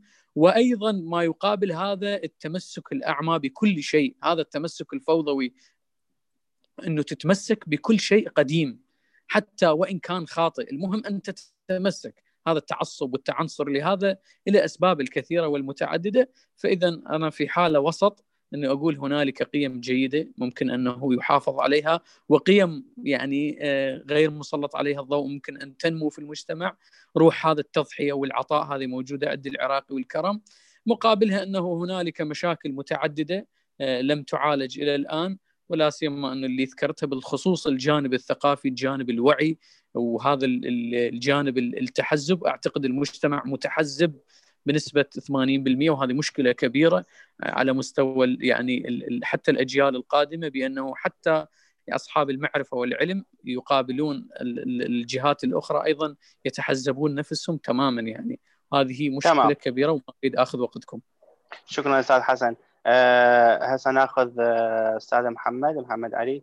أه تقريبا السؤال نفسه إنه شلون تشوف إنه هل آه، التكنولوجيا أثرت على آه، ملامح الهوية الثقافيه للمجتمع العراقي آه، تشوف هذا التأثير للإيجاب أو للسلب عفوا شبكتي سيئه ربما ينقطع الجواب بس لا تعيد لي السؤال لا.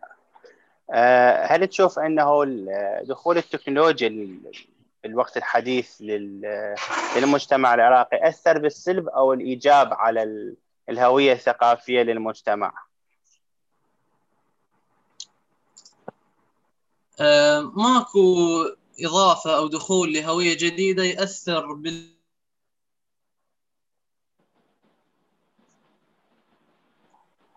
أعتقد أه. الشبكة ضعيفة يمك. آه، استرسل دن سمعك. أه ماكو إضافة للثقافيه الهويه الثقافيه تكون إيجابية مطلقا أو سلبية مطلقا. مبدئيا هي ما دام تفاعل وياها شعبك وتقبلها معناها أكو جزء من شعبك يحتاج هذا الشيء. أكو في التفاعل عميق بلا شعورة يحتاج هذا الشيء. يلبي له فد حاجة معينة. لذلك هو تقبلها آه، ممكن يكون عرضا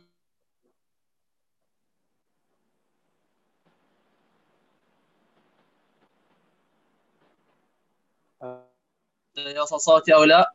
آه، ممكن يكون أكو فد اضرار عرضية آه، طبيعية بالنتيجة أنت جاي تستحدث جاي تستورد ثقافة مختلفة. الثقافة المختلفة هي صناعة بيئة مختلفة. ذكرت لك في بداية الطرح إنه البيئة الهوية الثقافية هي نتيجة بيئة معينة. فأنت من جاي تستورد ثقافة أو تنقل ثقافة آه، جاي تنقل وياها كل الأنساق الفكرية مال البيئة الأخرى. فطبيعي راح يصدف آه، أشياء تتفاعل ويا مجتمعك اللي هي التفاصيل اللي تخص الإنسان بوصفه إنسان تصلح لكل المجتمعات تلبي رغبات الإنسان الأصيلة أو الثابتة بوصفه إنسان. وأكو تفاصيل تخص التفاصيل البيئة إنه الثقافة صنعتها من تفاصيل بيئتها. فبالتالي ما راح تنقلها لبيئة أخرى آه، ما ما راح تتفاعل. آه، تمام. شكرا جزيلا. آه، صراحة آه، بقت لنا نص ساعة تقريبا فراح أتوجه لأسئلة الحضور. آه، أكو سؤال كلش مهم اجى بخصوص احتجاجات تشرين ودورها بصياغة الهوية الثقافية، هل أثرت على الهوية الثقافية للمجتمع بشكل عام؟ وبشنو أثرت؟ يعني بيا محاور بيا مكانات أثرت. آه، هو السؤال طبعا آه، آه، السؤال للشيخ حسن يعني الأستاذ حسن مخصص فإحنا راح ناخذ كل يعني كل المحاورين دي لكن راح أبدي من حسن وننتقل للبقية إن شاء الله. أحسنت. أستاذ قتيبة طبعا هو السؤال تقريبا موجه للجميع حسب ما كاتب الأخ فأنا ما أعرف آه، سعيد لرؤية. ما أدري إنه فعلا منو الشخص بالتحديد وأتشرف به وعذرا على جهلي بحضرته لكن بصورة عامة لا شك آه، إنه هذه النهضة الشبابية والوعي الشبابي الذي انتفض يعني في في العام الماضي في الشهر العاشر هو يعني حقيقة ترك أشياء مهمة ولا يزال أنه يشغل حيز من ناحية الوعي الشبابي. والآن هي الناس ولا سيما الشباب يعني صارت عندهم مضامين جيدة مضامين رائعة. خصوصا أنه نماء الهوية الوطنية أو نماء البعد الوطني عندهم ولا سيما أنه ما نقول الأجيال التي سبقتهم كانت منعدمة في هذا الجانب لكن هم يعني توفرت لهم فرصة أو توفرت لنا فرصة كشباب أن يكون يعني لدينا وعي كامل ب... ب...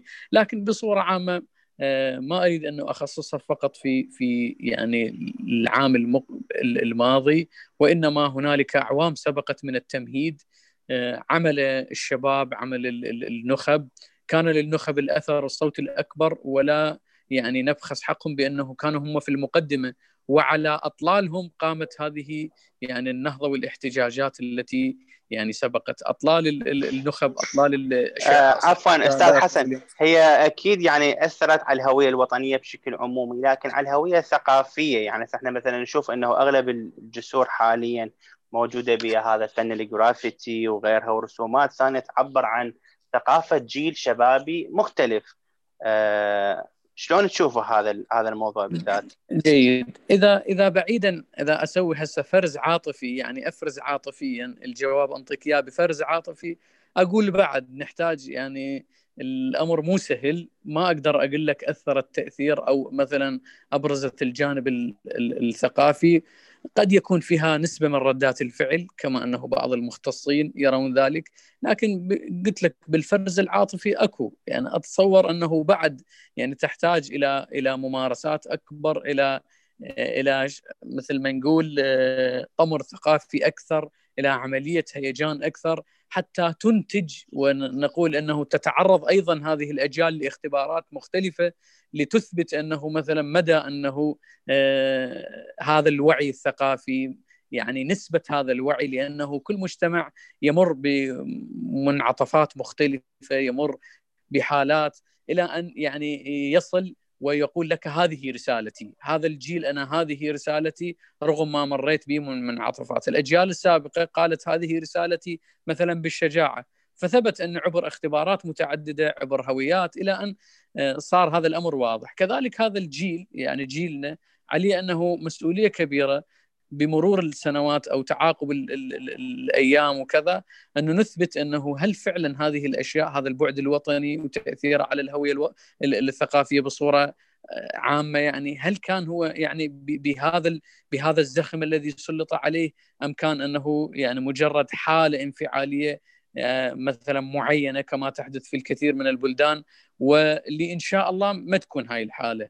كما حدثت مثلا في في مصر مثلا بعض الأحيان في كندا إنجلترا كذا صارت إنه مثل هذه فرنسا غيرها آه، كانت وذهبت حقيقة. كانوا بعض الفلاسفة يتأمل شيء لكن في الحقيقة يعني لم يكن يعني الأمر كما كان. لكن يعني أنا كأمل أقول بأنه آه، إن شاء الله هذا الجيل آه، فيه يعني أمل كبير واختلاف مثمر بإذن الله.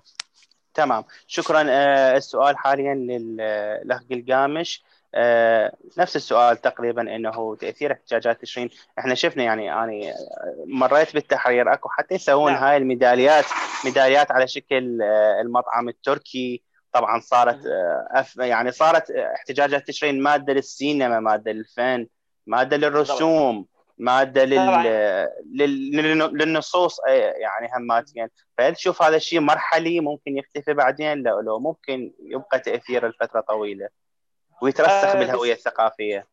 بصراحة أنا كتبت أصلا بالذات على موضوع الاحتجاجات كتبت بموقع الفنار للإعلام المختص بالتعليم العالي وأيضا بموقع المونيتور. يعني كتبت مقالات بال English وكانت تخص بالذات الموضوع الفن والموسيقى والجرافيتي والرسوم والرسوم الثانية وحتى المسرح ال open theatre وغيرها بشارع الرشيد أيضا وبالتحرير وبالمطعم التركي وبمناطق أخرى مثل حتى جراج جراج السنك وغيرها. آه، فبرأيي كانت هناك موضوعين بالنسبة للتاثير الثقافي لاحتجاجات تشرين اولها إنه ازدادت الثقة بثقه الشباب بأنفسهم انهم عندهم صوت ممكن يعبرون عنه. لكن هذا للأسف آه، ما كمل لأنه يعني خسرنا 700 شاب شابة والنتيجة كانت يعني جدا محدودة يعني لا, يكاد يكون لها أثر. يعني هناك حكومة مؤقتة ولم يتم تغيير قانون الانتخابات بشكل يضمن وجود تغيير حقيقي أو غيرها اللي بسبب تشتت تشتت المطالب وعدم وجود يعني رؤية واضحة من من تلك الاحتجاجات. يعني بعضها كانت فئوية بعض المحتجين كانوا أصلا هم من جهات مع الحكومة كانوا ينزلون للمتظاهرات للتظاهرات يعني بشكل غير مفهوم. آه، أيضا برأيي كانت فرصة لتعزيز دور المرأة بمشاركتها من جديد بالتظاهرات. هو ليس شيء يعني جديد على العراق لكن بفترة يمكن نقول بعد 2003 كان هناك نوع من تصاعد الأسلمة وفترة الإرهاب بال 2006 2007 أدى إلى يعني المرأة تراجع دورها رغم إنه هي تمثيلها بالبرلمان عالي لكن حتى ظهورها للشارع قل بشكل كبير بسبب غياب الأمن فهاي كانت فرصة لعودتها لإنه تشارك مع الرجال بصياغة مستقبل البلد شخصيا تمام. أنا ما أتوقع إنه الثورات يعني تقود لشيء انما هي الثورات مجرد حالة سخط آه، ويأس تام إنه أي تغيير غير ممكن فينزلون لهذه الشوارع. لكن بصورة عامة أغلب الثورات برأيي لم تكن هي بنفس الهالات اللي نتصورها بما في ذلك الثورة الفرنسية. يعني اللي جرت فرنسا لبعض الفوضى رغم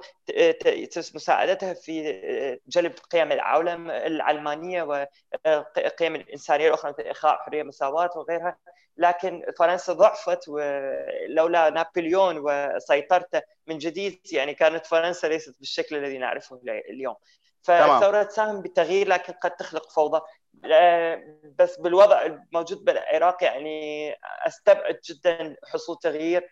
آه، ومجيء حكومة تشمل الجميع وتعبر عنهم بظل هذا قانون الانتخابات الموجود وحتى من دون آه، كون دائرة انتخابية واحدة لأن أنت تصوت يسعدون الناس تمام شكرا أستاذ قلقامش. الموضوع يعني أخذ منحى سياسي شوية. آه السؤال الحيدر حاليا حيدر بما أنك تحدثت على مفهوم الرمز فاحتجاجات تشرين آه ساهمت بصناعة رموز مثل صفاء مثل ما ذكرت آه، عمر وغيرهم من من الشباب اللي توفوا وراحوا لأجلهم. فتعتقد إنه رموزهم يعني وترسيخهم بالثقافة هل هو هماتين شيء مرحلة مثل مثل الاحتجاجات اللي اللي هي فد شيء مرحلي لو ممكن أن يترسخ ويبقى بال يعني يبقى كرمز للاحتجاج؟ شوف اني يعني أتمنى تكون نظرتي متفائلة مثل الأخوة العراق أتمنى يكون كلامهم صحيح. بس أنا ما أنا ما أتفق وياه. يعني أنا أشوف هاي الاحتجاجات اللي صارت واللي هو أنا كنت بالفترة الأولى لها أغلب الوقت أنا كنت بالاحتجاجات. آه حيدر على مود آه عفوا آه على مود من آه يعني ما نريد نحكي على مستقبل الاحتجاجات وتأثيرها السياسي خلينا نحكي عليه على تأثيرها الثقافي. خوش؟ فإحنا محددين إيه, إيه.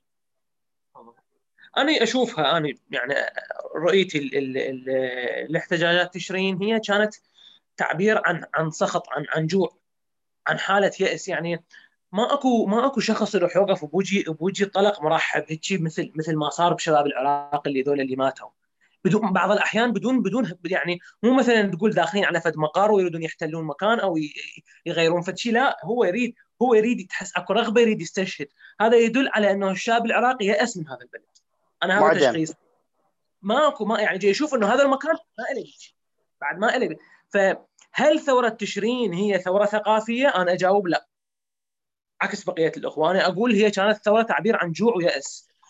لو كانت فعلا ثورة ثقافية كان ال ال كان شفنا الثوار يعني ثاروا ضد ضد ال ال ال الأساسيات مال الثقافة مالتنا.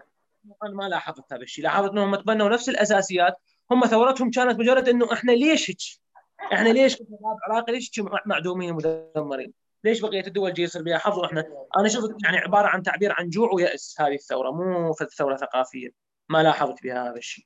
بس رغم ذلك 100% راح يكون لها تأثير ثقافي. يعني هذا ما اكو ما ممكن ما ممكن إنكار هذا الشيء. ماكو ماكو احتجاجات أو ثورة بهذا الكبر ما ممكن تترك تأثير ثقافي. لكن هو بالعظمة اللي يتصورها المجتمع والناس؟ بصوره عامه أنا ما أتوقع. وراح يبين بالوقت. إن شاء الله أنا أتمنى.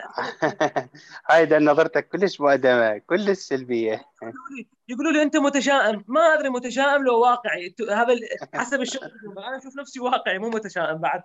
وأتمنى يكون كلامي غلط صراحة. يعني كل أعتقد واقعي. أعتقد واقعي.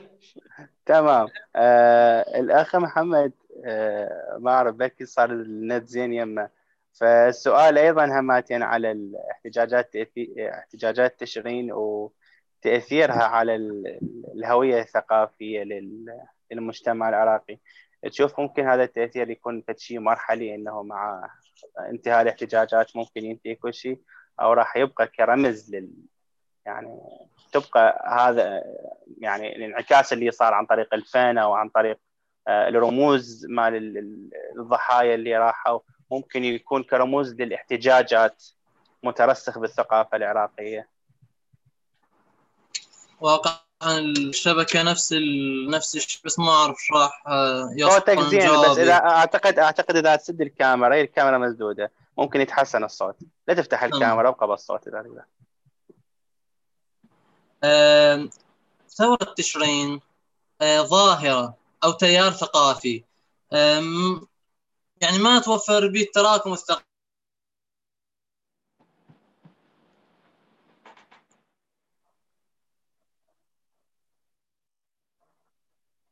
محمد إذا تقدر تغير مكانك أو مؤثر بالهوية الثقافية أو لا آه، فشي أعتقد ما شيء عرافه تنبؤ لأن متروك للاحداث إنه شلون راح تترتب والنتيجة التاريخية شلون راح تكون. يعني ممكن دكتور مثلا فلسفة التاريخ يعرف يتعامل ويا هيك شيء بس بالنسبة لي راح يكون تنبؤ. يعني ثورة تشرين ما زالت ظاهرة. تحتاج تراكم وتكامل مع باقي الأحداث وشلون راح ينعجن الحدث التاريخي وبالنتيجة شلون تكون ناتجة. بس الآن يعني صعب تتنبأ. آه، تمام. آه، شكرا جزيلا. آه، أكو سؤال آه، الدكتور قلقامش بشكل يعني مخصوص إنه ذكر على تأثير إيجابية المؤسسة الكاثوليكية. آه، فالسؤال يقول شلون فادت هذه المؤسسة؟ شلون فادت البشرية بأي طريقة؟ أعتقد هذا التعليق كان للأستاذ حيدر في الحقيقة. لكن نعلق على الموضوع. أوكي جاوبون عليه ليست هناك مشكلة.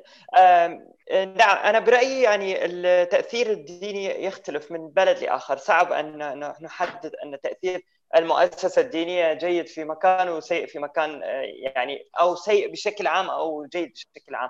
يعتمد ذلك على الظروف. مثل ما ذكرنا إن آه، يعني آه، مثلا في في اليونان يعني في فترة الحكم العثماني كانت الكنيسة اليونانية هي أو الأرثوذكسية كانت أصلا وسيلة لحماية هوية الشعب لحماية تماسكه أيضا بنفس الوقت بالنسبة للكنيسة الكاثوليكية في بولندا في أيام الحكم الشيوعي. حتى لهذا السبب اختاروا البابا يوحنا بولس الثاني من آه، بولندا في وقتها في الثمانينات لأنه آه، مثل رد آه، رد رد على الحكم الشيوعي في بولندا. فكانت أصلا وسيلة لحمايتهم من الاندماج مع روسيا. لكن بين بعض الدول الأخرى لا بالعكس يعني. مثلا في العراق برأيي إنه المؤسسة الدينية أو الدين بشكل عام يساهم في زعزعة الانتماء الوطني وزعزعه الانتماء لهوية جامعة. يعني بالعكس آه، بدون يفكرون بدول أخرى أو يميلون لدول أخرى بسبب الانتماء الديني. أو حتى مثلا مثلا لما نشوف داعش ويجي شخص من الصين اللي هو من إيغور ويجي على سوريا بس لأنه هو آه، مدفوع بدافع الديني فإذا هنا نكتشف إنه بعض الأديان العابرة للحدود راح تكون تأثيراتها سلبية وليست جيدة. آه، لكن طبعا هو المشكلة الأديان العابرة للحدود هي أكثر شيء مع الديانتين الإسلامية والمسيحية بشكل عام لأن الديانة اليهودية ديانة قومية يعني هي دين وقوميه في نفس الوقت. بينما الأديان والأديان مثل ما ذكر أيضا الأستاذ حيدر أنه الأديان القديمة هي أيضا كانت أديان مختصة بالبلد ورقعه رقعة الأرض والشعب القديم نفسه. بينما هذه الأديان التوسعية آه، هي اللي سببت حتى اختلاط الشعوب مع بعضها وادت التوسع التوسع وقيام امبراطوريات وغيرها. ف يعني بالذات الاسلام والمسيحيه هي تعاني من هذه الإشكالية التضارب مع الوطن. لكن بمرور الوقت المس... بس آه، بمرور يلا okay okay. بمرور الوقت الكنيسة تمكنت أنه تعزل نفسها مثل ما صار مع هنري الثامن وانعزل وأسس الكنيسة الإنجليكانية أو مثلا أرمينيا كنيستها الأرثوذكسية الخاصة أو مصر الأقباط يعني كنيسة قبطية. فصارت تحولت إلى كنائس محلية. فبدأت تقل أنه المؤسسة الدينية نفسها رئيسها بداخل البلد نفسه. فصارت شعبية ودينية بنفس الوقت. تحولت يعني من النموذج التوسعي إلى النموذج الاصغر بس الإسلام مستمر إنه هو منتشر عبر الحدود يعني. هذه تمام تمام. شكرا. أه حيدر يقولون السؤال الك ما اعرف أنا بس هم كاتبين السؤال مكتوب مش عموما. أه ف أنا أعرف وجهة نظرك لأن مسولفين من قبل ف أو أعرف إنه أنت يعني هسه ممكن راح توضح بالجواب. أه التأثير الإيجابي للأديان على الهوية الثقافية للشعوب. سواء ستة بالعادة تركز على المسيحية لكن ممكن ان تحكي لنا على تأثير الإسلام أيضا بالفترة العباسية. اثر على العلوم واثر على الأدب وشيء وهاي. ممكن تستعرض آه بهذا المجال أيضا. يعني ما أجاوب على سؤال الأخ؟ أجاوب على سؤالك؟ هو نفس السؤال. شو هو سأل إنه ليش الكنيسة الكاثوليكية؟ اي okay اثنيناتهم أحكي لي على يعني على على الدين المسيحي والدين الإسلامي أيضا. مو دين لا من تقول دين مسيحي مو كنيسة كاثوليكية. دين مسيحي okay okay okay على المؤسسه الكاثوليكية. ادعيت إنه الكنيسة الكاثوليكية كانت فيها فوائد كبيرة للبشرية. شوف القراءة والكتابة ربما هي أهم وسيلة أو أو أحد أهم الوسائل اللي يملكها الإنسان حتى يتطور. القراءة والكتابة بالفترات اللي تضعف بها الحضارات تصير ترف فكري يعني يعني ربما واحد أو 2% من الناس يقرون ويكتبون ليش؟ ببساطة لأنه هذا الشيء مو مثمر اقتصاديا. أنا بالنسبة لي كشخص مثلا خلينا نقول عايش بالعصور القديمة إنه أتعلم قراءة وكتابة ما راح يفيدني بشيء فما راح أتعلمها. منو يحفظ؟ منو يحفظ الكتب؟ منو يحفظ المخطوطات؟ منو يقعد يفكر؟ منو يقعد يكتب؟ هم رجال الدين لانهم مضطرين يتعلمون يكتبون ويقرون. فبالفترات اللي تكون تكون بيها يعني ما أكو دولة وما أكو حضارة تكون مفيدة هاي المؤسسات. الكنيسة الكاثوليكيه طلعت يعني خلينا نقول سيطرت على على المجتمع الأوروبي حدود سنة يعني آه، ممكن نقول 300 300 بعد الميلاد. بهذه السنة كان ماكو شيء اسمه حضارة. الحضارة الرومانية على وشك الانهيار استوها انهارت وما أكو أي شيء يعني الدولة منهارة. فالمؤسسة الكنيسة الكاثوليكية كانت هي المكان الوحيد اللي اللي يناقش فيه العلم والفلسفة ويتطور فيه بالمناسبة كل علماء من سنة 300 إلى سنة 1400 خلينا نقول كانوا كلهم قساوس. العلماء والفلاسفة وال... كلهم يعني مو كلهم حتى ما أكون مبالغ نقول 90% من عندهم كانوا آه، قساوس. بس شنو اللي صار بعدها؟ بعدها صار ت... الكنيسة الكاثوليكية طبعا كانت الداعم الأول للعلم والفن. يعني الفنانين هذول كل اللوحات اللي نحبهن ونشوفهن كلها جت بدعم مادي من من الكنيسة. بس بعدها المجتمع الأوروبي تطور. المجتمع الأوروبي تطور صار بعد مجتمع يريد يح... ي... تكون دول قومية تكون دول قومية آه، يعني منفصلة عن بعضها. ما يفيد هذا الدين اللي سيطر عليها كلها. لذلك صار تأثير الكنيسة الكاثوليكية بعد ما كان شيء جيد صار كلش سيء. وبدت بدات تدخل أوروبا بمرحلة خلينا نقول يعني صراع بين الدين والدولة. وأخير شيء ظهر الدين ظهرت إصلاحات مارتن لوثر اللي تقريبا حطمت الكنيسة الكاثوليكية. هي هاي هي أهمية لوثر هي هاي. حطم الكنيسة الكاثوليكية. الأفكار اللي جابها ما كانت ذات أهمية بقدر هاي الفكرة. اللي هي إنه حطم الكنيسة الكاثوليكية خلى الدول تتابع بعد مسيرتها لأن بعد ما تحتاج مؤسسة دينية بعد مؤسسه دينيه تقريبا دورها انتفى. نفس الشيء نقدر نطبقه على على أي دين ثاني. يعني أكو أحد الأخوة ادعى إنه المؤسسة الدينية تختلف من مكان لآخر. لا ما تختلف من مكان لآخر. أكو بعض الأمور مشتركة بيناتها. مثلا المؤسسة الدينية مو من مصلحتها أنه تصير دولة قومية. يعني هي مو من مصلحتك أنت كمؤسسة دينية تصير دولة قومية. لأن الدولة القوميه إذا صارت دولة بها حظ راح تسيطر عليك. نفوذك الاقتصادي راح ينتهي. فأنت إذا إذا كنت مؤسسة دينية لازم أنت ما تعمل على مود تصير دولة قومية.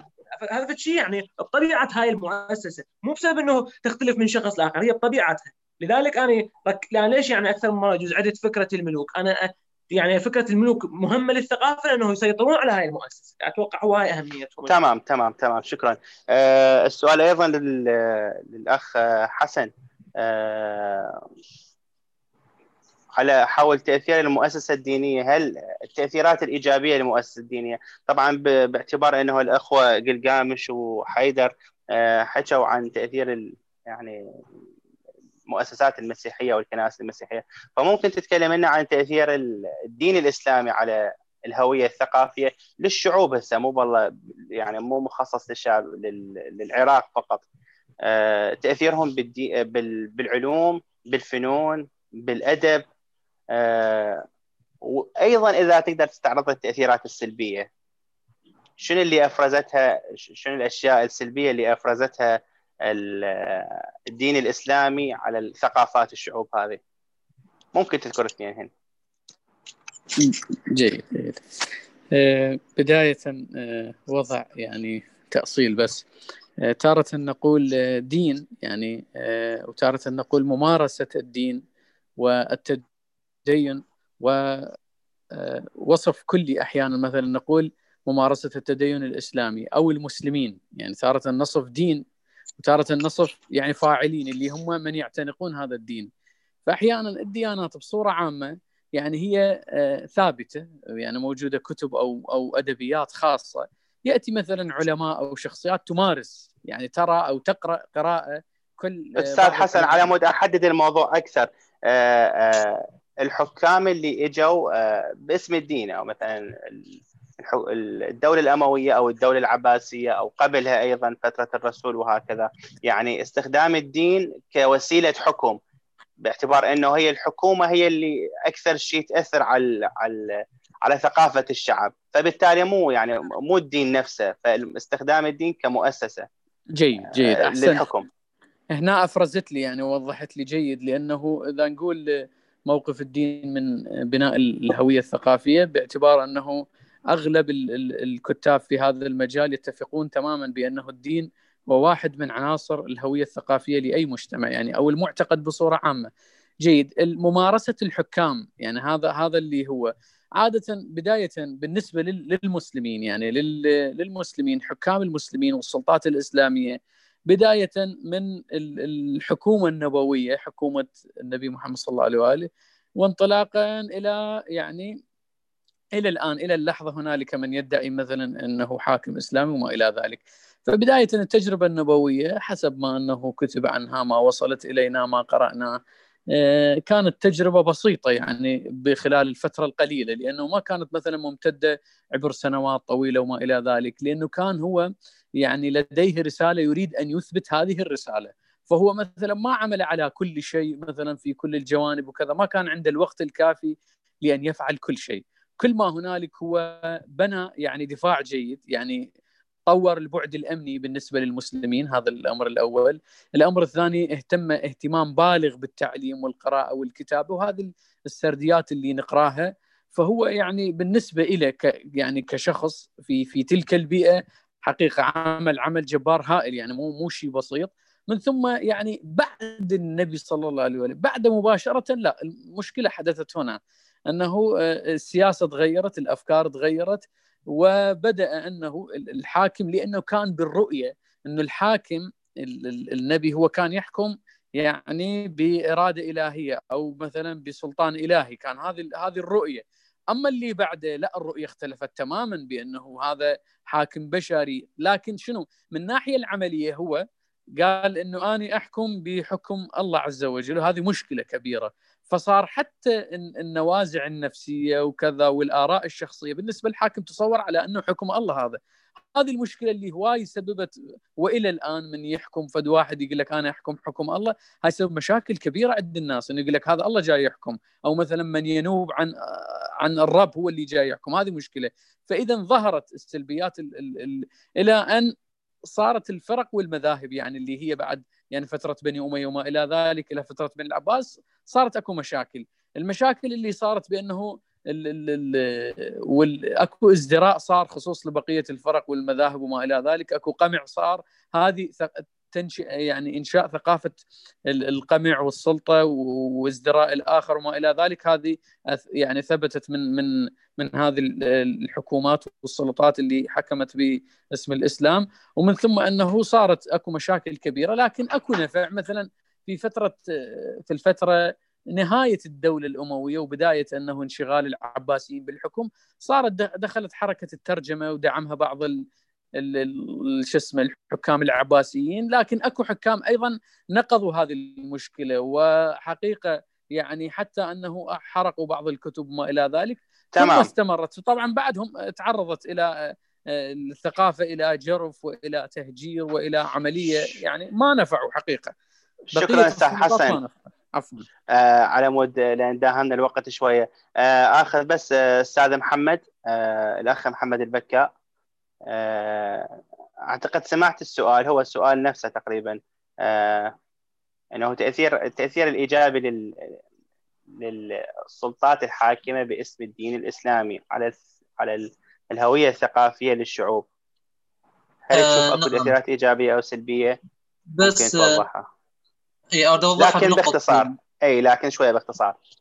هو النت أيضا يفرض الاختصار. آه، أوضحها من خلال نقطتين. النقطة الأولى أنه ما تقدر تحكم على التأثير الإسلامي إلا من خلال كونة منظومة.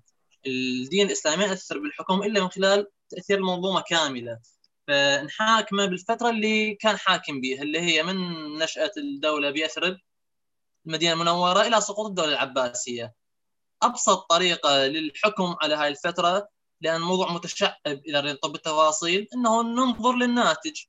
إنه خلال هاي الفترة تحولت العرب من بدو بدو أقحاح إلى حضارة مزدهرة تمتد لثلاث قارات اللي كانت موجودة بالعالم القديم وفنون وآداب وعلم فتأثير جيد جدا على مستوى حضاري. تمام تمام. آه، أعتقد آه، راح آخذ سؤال أخير هو سؤال موجه آه، الأستاذ قلقامش والاستاذ حسن. يقولون برأيكم هل ظهور الحركات الإسلامية في القرن العشرين جاءت كردة فعل ضد الغزو الثقافي الغربي؟ أبدأ بأستاذ قلقامش.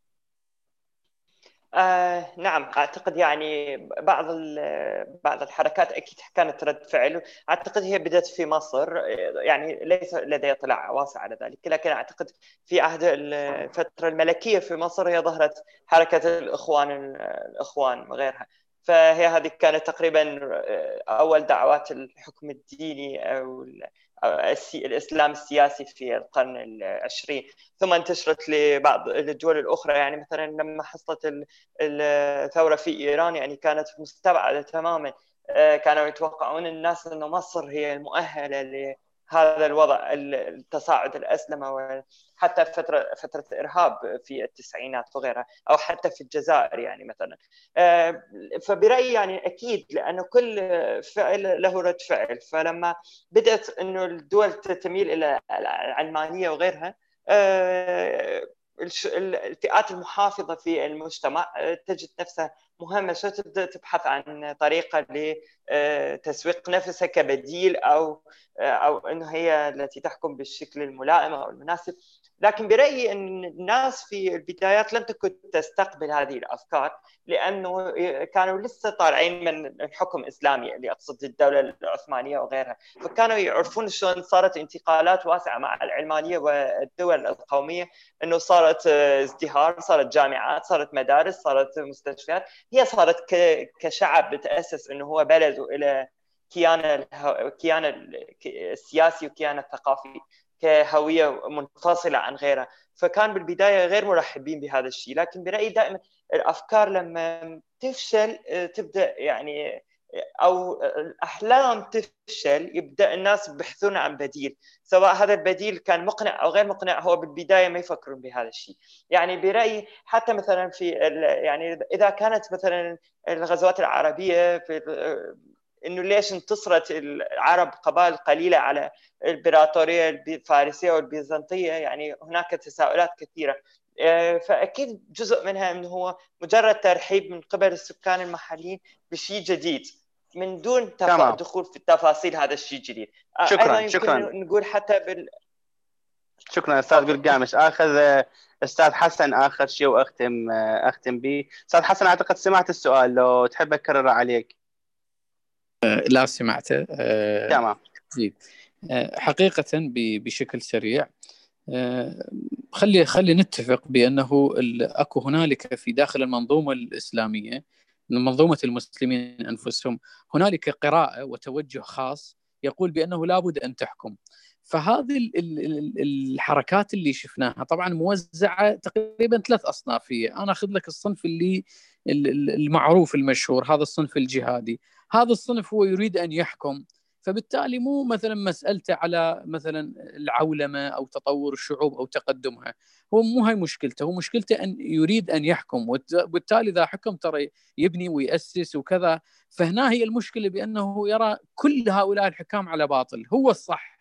هذه هذه المشكلة المتجذرة. نعم أكو هنالك مثلا آه، حالة من الانتفاضة أو النهضة صارت مثلا ضد التغريب مثلا أو ضد تغييب الهوية مثلا الدينية أو الهوية الإسلامية من بعض الجمعيات أو المؤسسات، لكن هذا على النحو الاندفاعي والمسلح. هذا كان يعني السبب المباشر والأكبر إنه أكو توجه آه، داخل بعض يعني توجه خاص من ضمن التوجهات الإسلامية إنه يريد أن يحكم. هذا هو اللي سبب. هذا اللي طبعا خلطوه مع غيره وسموه بالإرهاب.